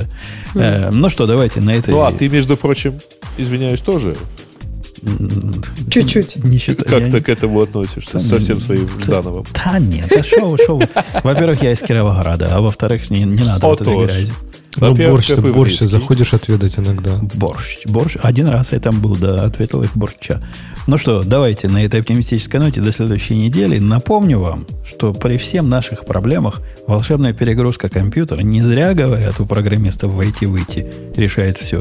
Все наши Это проблемы у тебя там порешала. какая-то. Пусть все порешала. Пока до следующей недели услышимся. Пока. Пока. Это шоу создано при поддержке Digital Ocean App Platform, новой платформы для построения современных облачных приложений. С App Platform вы можете быстро и легко строить, запускать и масштабировать как приложения, так и статические веб-сайты. Просто укажите свой GitHub репозиторий, и App Platform позаботится об остальном. Благодаря тому, что мы используем нашу собственную инфраструктуру, стоимость такого решения будет значительно ниже. App Platform построена поверх Digital Ocean Kubernetes, что позволит вам мигрировать свои приложения, полностью контролируя инфраструктуру, в том числе используя мощный API.